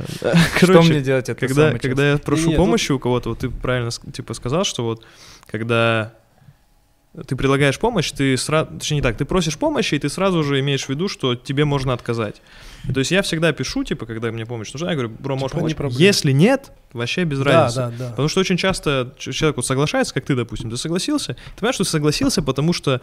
Тебя задолбали в конец. Ну ты такой, блядь, ну а действительно, кто вот, он же долбоеб, ничего сам не сделает, там, и там, вроде как он мой друг, и ты соглашаешься, но и это убивает как бы и дружбу, и все вот эти вещи, которые у вас могли бы быть, если бы этот чел просто, ну вот, не было у него такого пути наименьшего сопротивления постоянного, ну, типа где ты соглашаешься. Да. Я в последнее время разочаровываюсь так, знаешь, вообще в какой-то вот в этой... Короче, как у меня в последнее время начинает происходить, что многим людям, которым я помогал, или там помогал, наверное, и я думал, вот я всегда, блядь, по-дебильному воспринимал, что так же будут и ко мне относиться. И в какой-то момент вот сейчас начинаю понимать, что не, нихуя, так не бывает. И вообще не стоит даже об этом думать. И меня в последнее время эта сильная тема, знаешь, как прям разочаровывает. И у меня всегда было такое, знаешь, желание постоянно что-то помогать. Я вот с ужасом в себе... начинаю замечать, что угасает сильно. Ну так, ну, просто угасает, знаешь, не угасает. Все типа деньгами мерится. Вот у меня есть друг, близкий, да, у него нет там финансовой, может, возможности быть таким же отзывчивым ко мне, но я знаю, что я могу в любое время позвонить, вот в любое, вот прям, и он сделает то, что я попрошу. Ну, в той мере, в которой он мне может помочь. То есть, ну, дать то, что он может дать. Бля, вот мне кажется, что важный момент инициативы. Вот в дружбе есть важный момент инициативы. Когда ты типа вызываешься. Ну смотри, вот сейчас я могу позвонить, допустим, ну и мне, допустим, как-то помогут. Но, блядь, так можно позвонить и приятелю, и он тебе, возможно, поможет. В банк. И даже знакомому он тебе, возможно, поможет. А важный момент в дружбе инициативы. То есть я много с кем дружил, я проявлял инициативу в его проблемах. Понимаешь, в чем я? В решении его проблем проявлял инициативу. А потом со временем получается так, что инициативы в мою сторону, допустим, ее нет. Понимаешь, в чем я? И вот этот момент, он меня заставляет разочаровываться. А как ты в этот момент, вот, допустим, ты что-то закинул, там описал ситуацию, и вот ждешь от своего друга, что он должен сейчас такой вот там воткнуться. Нет, это не так работает. А как? Это же большая совокупность действий, факторов, лет и всего остального. Я ни о чем не прошу никого из таких людей. Просто я вижу потом определенную неинициативность в мою сторону. Понимаешь, в чем я? Я понимаю, да, ну то есть ты чувствуешь, что ты там вложил больше... Несправедливость, по сути, чувствуешь какую-то, нет? Это не сводится к какой-то просто несправедливости? Слушай, я не назвал бы это несправедливостью. Я думаю, что это просто... Это на самом деле формируется из таких мелочей. Да. Просто лично мне от этого обидно. Я понимаю, что так не должно быть, потому что дружба, как мы говорим, безвозмездно должна быть, там, прочее. И я искренне рад, что я там кому-то помогал и прочее. Но когда я вижу в свою сторону вот эту неинициативность, ну в дружбе это... нормально никому не обидно же, правильно? Ну, если так рассудить. Да. Ну, я вот просто о своем таком личном, потому что я когда вот эту неинициативность... Я, кстати, вижу, с дружбой вообще это не соотносил. Не прикольно.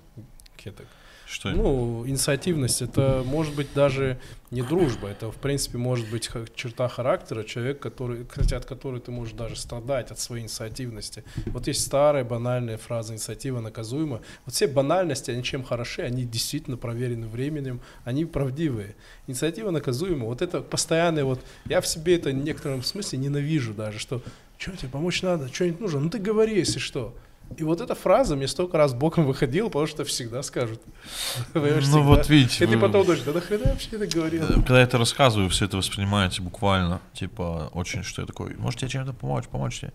Это не так, это не совсем, это не так происходило. Опять же, это большое количество времени, в котором это происходило.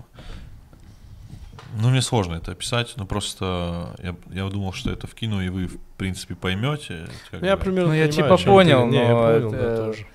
Это просто сложно артикулировать. С той стороны смотреть, как будто ждешь от него третьего глаза, который чувствует, что у тебя есть какая-то проблема. Да, это момент, человек может просто не чувствовать. Возможно, нужно сказать. Такое тоже бывает. Ну, человек может просто не понимать этого. Человеку, может быть, неудобно даже предложить. Вот у меня бывает такое, что я знаю, что у кого-то... Мне бывает, есть люди, которым почему-то неудобно предложить, а вдруг он обидится, вдруг он подумает что-то. Ну, поэтому иногда нужно сказать. Если тебе хочется чего-то, ты можешь сказать. И вот если ты получишь отказ... Никто же не обязан догадываться, что ты думаешь, что у тебя в душе. Никто вообще не должен.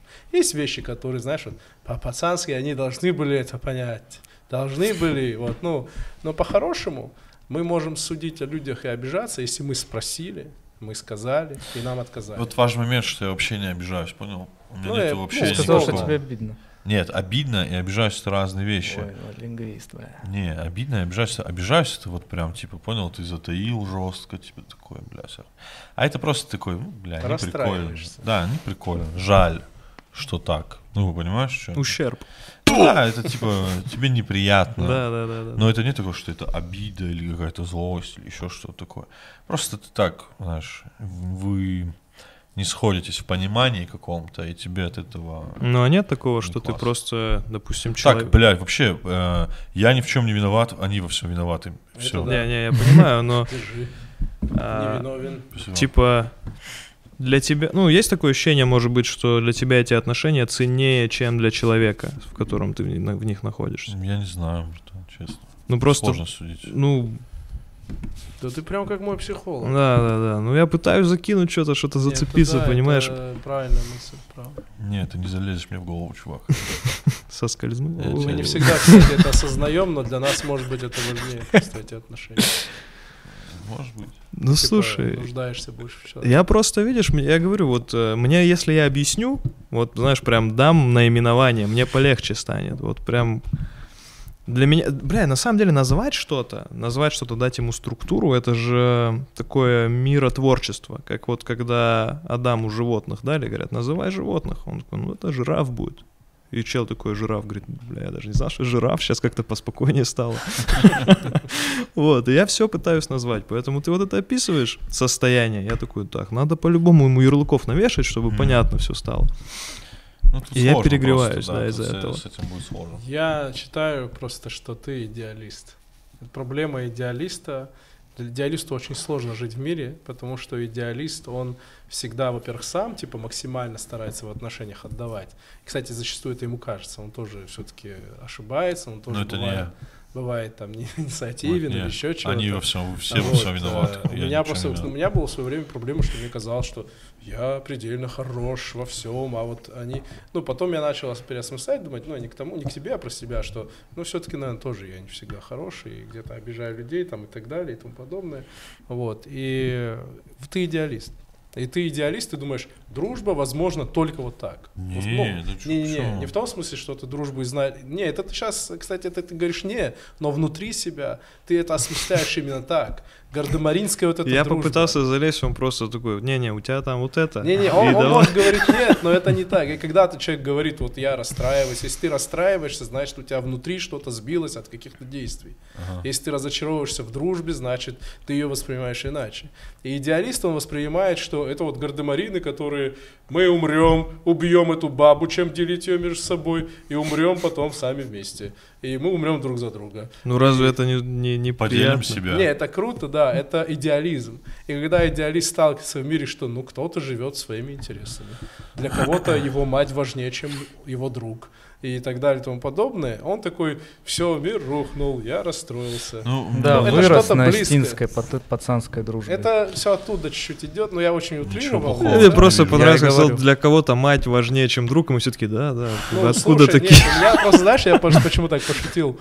Иногда, я помню, расстраивался, когда друзья в приоритет могли семью поставить. Я такой, мы же пацаны, он ради своей жены. Не, ну это слишком уже, Мурат. Не, ну да, это я утрирую опять-таки, но в целом, как будто бы ты такой, ну да, это его приоритет, его семья, его жена, его дети. Я же адекватный, пацаны, я просто не могу вам взять там, блядь. Да, по-моему, все очевидно, просто мы доебались. Доебались жестко. Я же сказал, я вообще ни в чем не виноват. Ты говнарь, ты говнарь. Просто вокруг меня все виноваты. Обрыгат. Все делают неправильно. А я ебать какой, блядь, молодец. А мы с этим не спорили. Правильно? Если вокруг воняет говном, то обосрался ты. Нет, ты при чем здесь вообще? Ты говоришь, все вокруг плохие. А что, от них говном должен быть? Кстати, аллегория не работает. Бля, это какой-то демотиватор из 2004-го. Да, знаешь. Так и есть. Там у нас...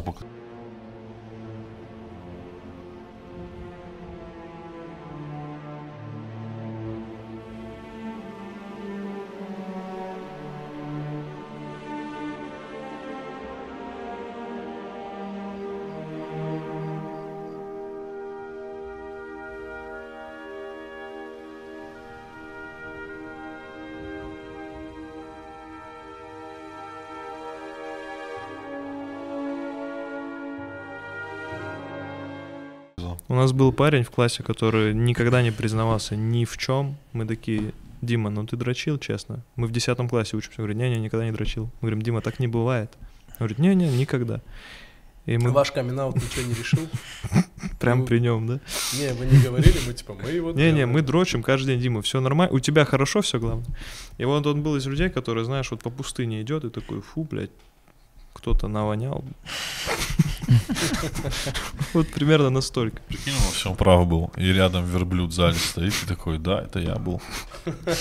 И прикинь, он, ну реально там его отца спрашивает, отец такой, я никогда не застукивал, что он дрочит. Да, реально.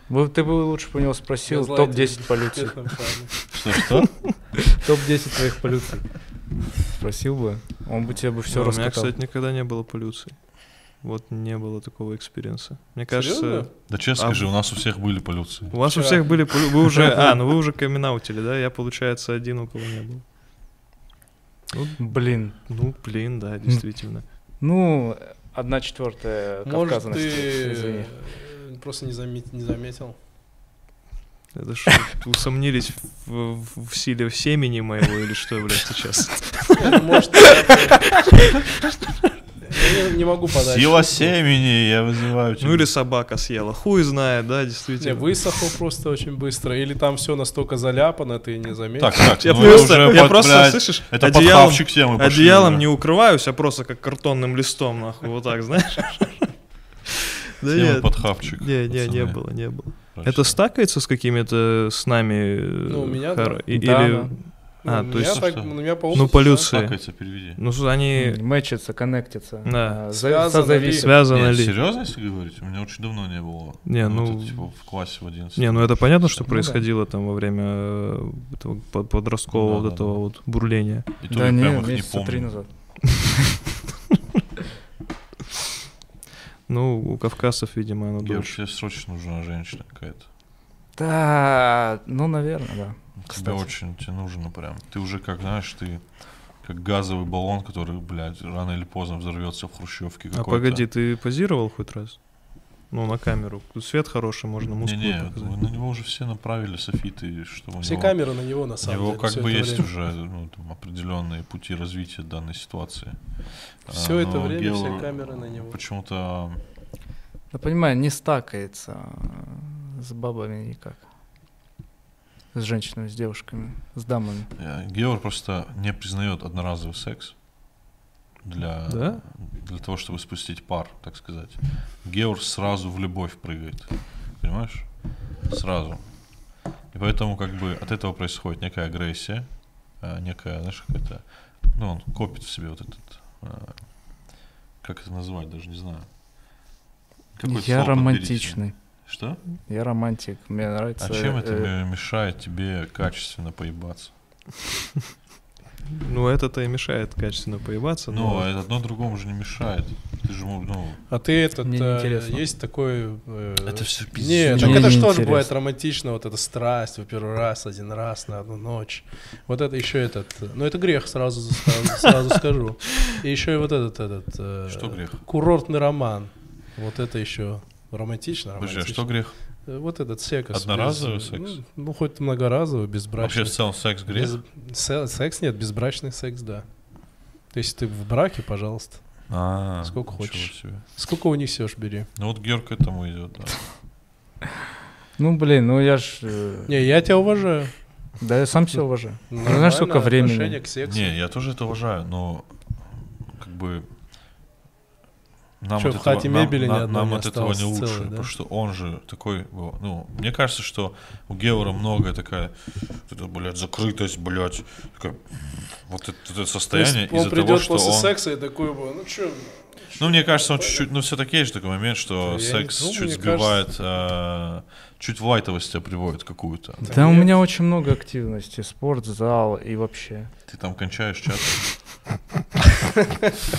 Там кончают вокруг. А что, обязательно я физически там устаю.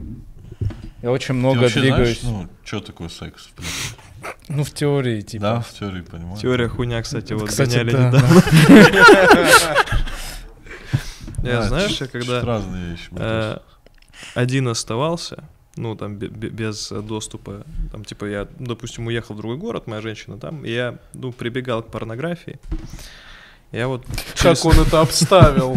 Через там месяц, допустим, вот этой темы, ты смотришь на еблю, на секс, я извиняюсь, и думаешь, ну это фантастика же, этого же не может быть. Порнография? Да, да, ну не в смысле, а сам процесс, думаешь, какие-то... Уже забытые что-то. Да, какие-то инопланетные эти антенны, что-то куда-то заезжают, выезжают. Еще вот если на человека посмотреть, то если без гениталий, ну реально думаешь, ну Господь Бог слепил. А вот с этим уже, ну я не знаю, как-то оно не гармонично все. И смотришь и думаешь, ну... В принципе, как бы и нету секса никакого. Порнографии вообще. Бля, я понял, о чем ты, да.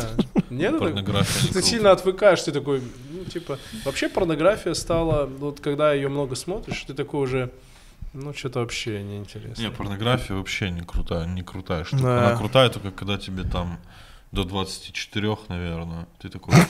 После 36 тоже нормально. Не-не, ну очень изредка. Очень же изредка, согласись. Ну, она должна быть прям хорошей. Ну, прям хорошей. А нету такого, что смотришь и такой, блин, там девушки, как моей дочери. Не, я не настолько старый. Порнография реально, она должна быть прям качественной, чтобы там заставила тебя какие-то действия сделать. Ну, в плане прям, блядь. Ну, короче, это ужасно. Пока знаешь, как моя жена. Порнуха, так, остановитесь, блядь, что короче, порнуха вообще с возрастом как-то не круто становится, нет? Ты такой, ты включаешь какой-то, еще вот этот баннер, как меня смешит баннер на порно-сайтах, устал дрочить, ебать, как он меня смешит, я никогда не устану. Заходишь, и ты уже даже по превьюшкам же видишь, что будешь происходить. Знаешь, что будет происходить? Да, нет такого. Такой, ага, вот и ты можно. Такой, бля, какая хуйня. А прикинь, заходишь на сайт с индивидуалками, там, устал ездить, что-то, ебать, женщин, что-то вот это вот. Подрочи, мэйби, вот сайт есть, и денег сэкономишь. Не, прикинь, заходишь на сайт какой-то бургерный, устал хавать, пиздец, что за хуйня, бля. Как странно. Дисклеймер, порнографию смотреть тоже грех. Но в целом, говоря о том, что о чем ты говоришь. Это грех. Ну, блин, долго объяснять. А слушай, вот в Библии нужно ли про это написано, типа. Нужно ли xvideos.com грех. Не, значит, просто список грехов. Тоже там сидишь? Не, просто я просто вздохнул, потому что я подумал, что есть вещи, которые мне не нужно вот. Мне не нужно объяснять себе самому, почему порнография грех. Уже я это чувствую, когда этот процесс, знаешь, происходит. То есть здесь чисто... Да, но прям... Ну, есть вещи, когда ты просто... Нельзя, кстати, себе интуитивно, ну, своей интуиции отказывать. Интуитивно какие-то вещи, да, ты понимаешь, ну, пускай это грех, это так, но что это, ну, как будто нехорошо. Ну, не... Да, тут же всегда понял, нужно... Вообще есть прекрасный принцип, это, типа, поступай, как хотел бы, чтобы поступали с тобой, ты смотришь порнографию, и ты понимаешь, если начинаешь себя туда... Я бы не хотел. Ну, ты понимаешь, да, что это некоторая объективизация, что людьми просто пользуются, и, ну, это такая индустрии и так далее. Нет, я хотел сказать про то, что порнография перестала нас удивлять. Mm-hmm. Порнография уже избитая. Ты такой, ну окей, ну типа раньше ты такой, что? Женщина третьего размера на этой кассете? Это у меня. Я это сейчас. На бобине. Давайте эту кассету сюда. Третьего размера. Куда он засунул, блядь, жжет? Ну, типа... Слова детства из Мурата вот так звучат. Это что, пленки с порнографией? Прям пленки, знаешь, вот такие. И вот, а сейчас ты такой, ну все есть, все уже скучно. Ну да, это уже, как с музыкой то же самое произошло. Но я Геора уважаю за отношения. Слайд-шоу вот это. Да. Я уважаю Геора за его отношения, кстати. Не, я тоже уважаю, молодец, красавчик. Не пускай сейчас пасхалка будет, Геор, только для тебя. Бля, я как-нибудь сделаю, чтобы ты поебался. Только для тебя. Ой, боже. Почему я тоже знаю, да, это так классно. Не, ну вы меня в какое-то это положение ставите, как будто я вообще этот... Не, я могу все твои сексы рассказать на камеру, хочешь? Ни одного ты не знаешь. Знаю. Знаю. А что ты Геор? Я сам такой, с таким же отношением абсолютно. У меня в жизни практически не было вот этого типа одноразового, случайного. Я понимаю, да. Бывало, но это... Я просто вывод сделал, что мне скучно. Мне просто неинтересно, абсолютно согласен. Я поэтому никогда этого и не искал. А ты подвязываешь какой-то вообще... Ну не было такого, что... Честно сказать, я просто байчу. Не получилось. У меня просто не было в жизни, что я такой, ну надо проституточку найти, или надо в клуб пойти женщину. Мне такой, мне неинтересно. Блин, столько времени. Я тоже никогда таким не занимался. Поэтому, вообще нет. У меня вообще другие приоритеты. Как бы, разбогатеть. Я люблю пообниматься. О, вот это кайф. Кайф же, но вот эта вся нежность. Да, мне тоже нравится. Прикольно же. Асай. А? Что? Это для ценителей. Ну, да. Тоже, да, не шаришь. Ну, да, конкретно за нежность Асаи шарен. Да, шаришь? Да. Ну, все нормально. Ты у меня не... просто здесь на бедре куплет, короче, нататуирован. Подъебываешь? Да. Я, кстати, не сразу выкупил. Я теперь понял, о чем вы говорите про его мета. Я прям поверил, я такой хотел сказать, покажи. Я такой, удаляй при мне. Нет, хорошо, что я спросил, подъебываешь, чтобы мы в просак попали в некий. Он бы нас заметил, залейтрил бы нас. Да, заметил, я понял, что там... А литр — это именно в прикол, да, тебя называют? Ну да, на самом деле я просто не успел обидеться на это, а потом уже такой, ну уже не обидно. А прикинь, если бы... Да, ну клитор обиднее, согласись. Как? Что? Клитор?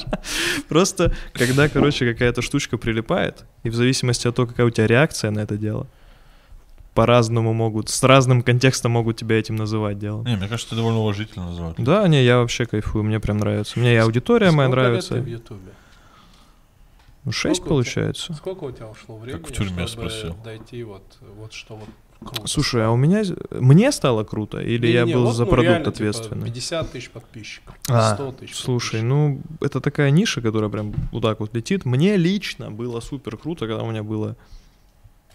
наверное, 1012 подписчиков, и я понял, что я с них могу там иметь 1020 рублей в месяц, и все. Не с монетизацией, а с донатов, потому что... Ну, я имею в виду монетизацию. То есть у меня было 1012, и я вот... Да даже не 12, я, наверное, на первых там 1000 уже получил какой-то вот заряд этого энтузиазма, просто сумасшедшего, потому что ты сидишь, смотришь каких-то людей в Ютубе, и ты заливаешь, у тебя вообще никого нет знакомых, кто этим и занимался, и бум, у тебя откуда-то цифры. Я вот помню, я сидел, у меня было там 4 видоса, 10 просмотров на каждом, и я сижу, у меня что-то телефон вибрирует, я сижу, хаваю вообще там с друзьями, что ли, сижу, достаю, а у меня там типа, ну, комментарии какие-то, что, и там типа ролик там 5000 набрал, то есть там за несколько. И меня просто вот так сутило, я пошел, я начал делать ролики раз в 2 дня, наверное, бум-бум-бум, вот так вот.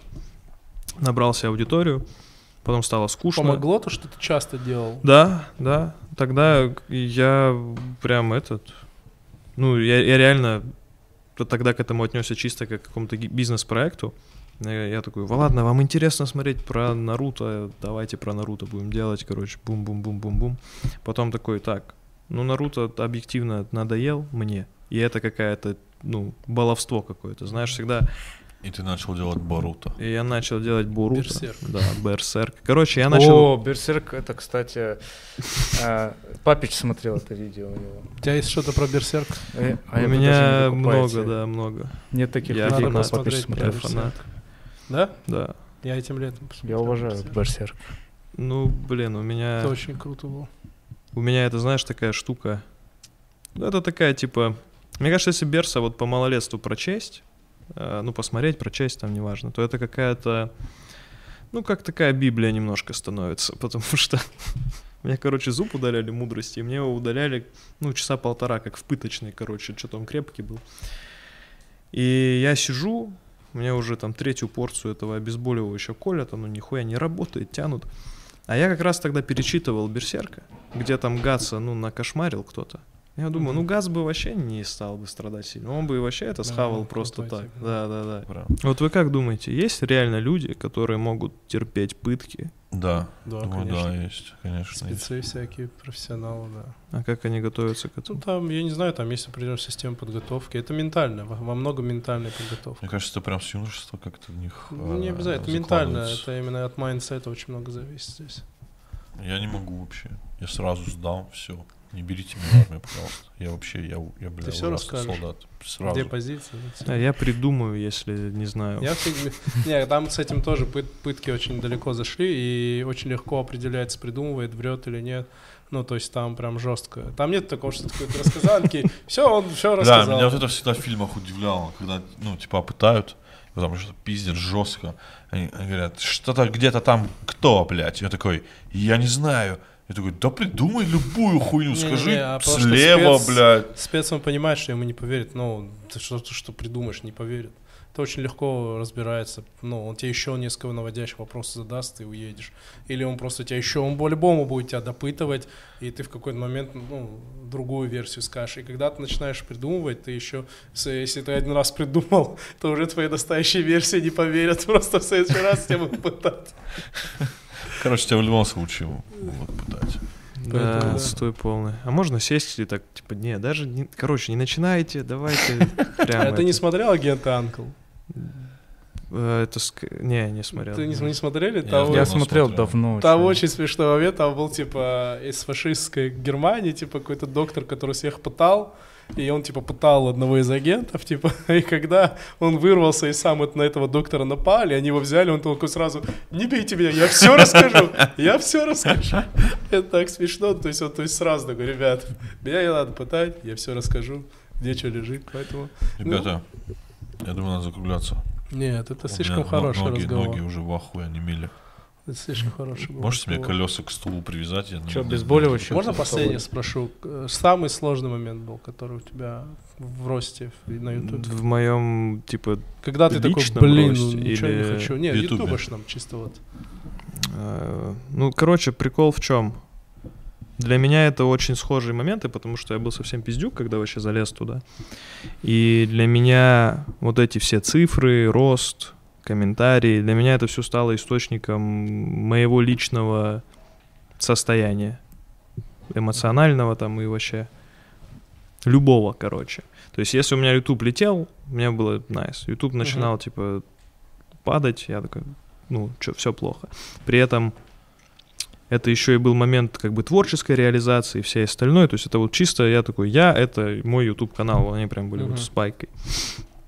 И мне потребовалось очень много там сил, времени, отказа от деятельности и прочее, чтобы оторвать себя, вырвать оттуда и начать заниматься ютубом уже как там, ремеслом, творчеством, бизнесом, как угодно, но не как вот, это моя жизнь, блядь. Это было тяжело. Вот это главный момент, что я типа вырвался. И сейчас я вот занимаюсь тем, да, я кайфую. То есть тогда я думал, а выглядит ли это достаточно серьезно, да, вот, а достаточно ли это там статусно, достаточно ли это действительно круто, то есть у меня было много противоречивых моментов, то есть я понимал, что мне нравится, что я делаю, но я, типа, также понимал все остальные моменты, которые я не достигаю этой деятельностью, а сейчас я вот просто, ну, как будто, знаешь, на своем месте, я кайфую, вот, типа, я хочу говорю серьезные вещи, о любых вещах. Через секунду я уже могу там смеяться, веселиться, и я не заперт вообще ни в каком вот этом, ни в жанре, ни в подаче, ни в чем не заперт. Это вот самый большой кайф, что я наконец-то могу делать все, что я хочу, преследовать любой свой интерес на этой, ну, на базе этой платформы и вообще поебать. Супер. Так, закругляемся. У тебя есть что сказать? Красавчик ты. Рад, что познакомились. Взаимно, дружище.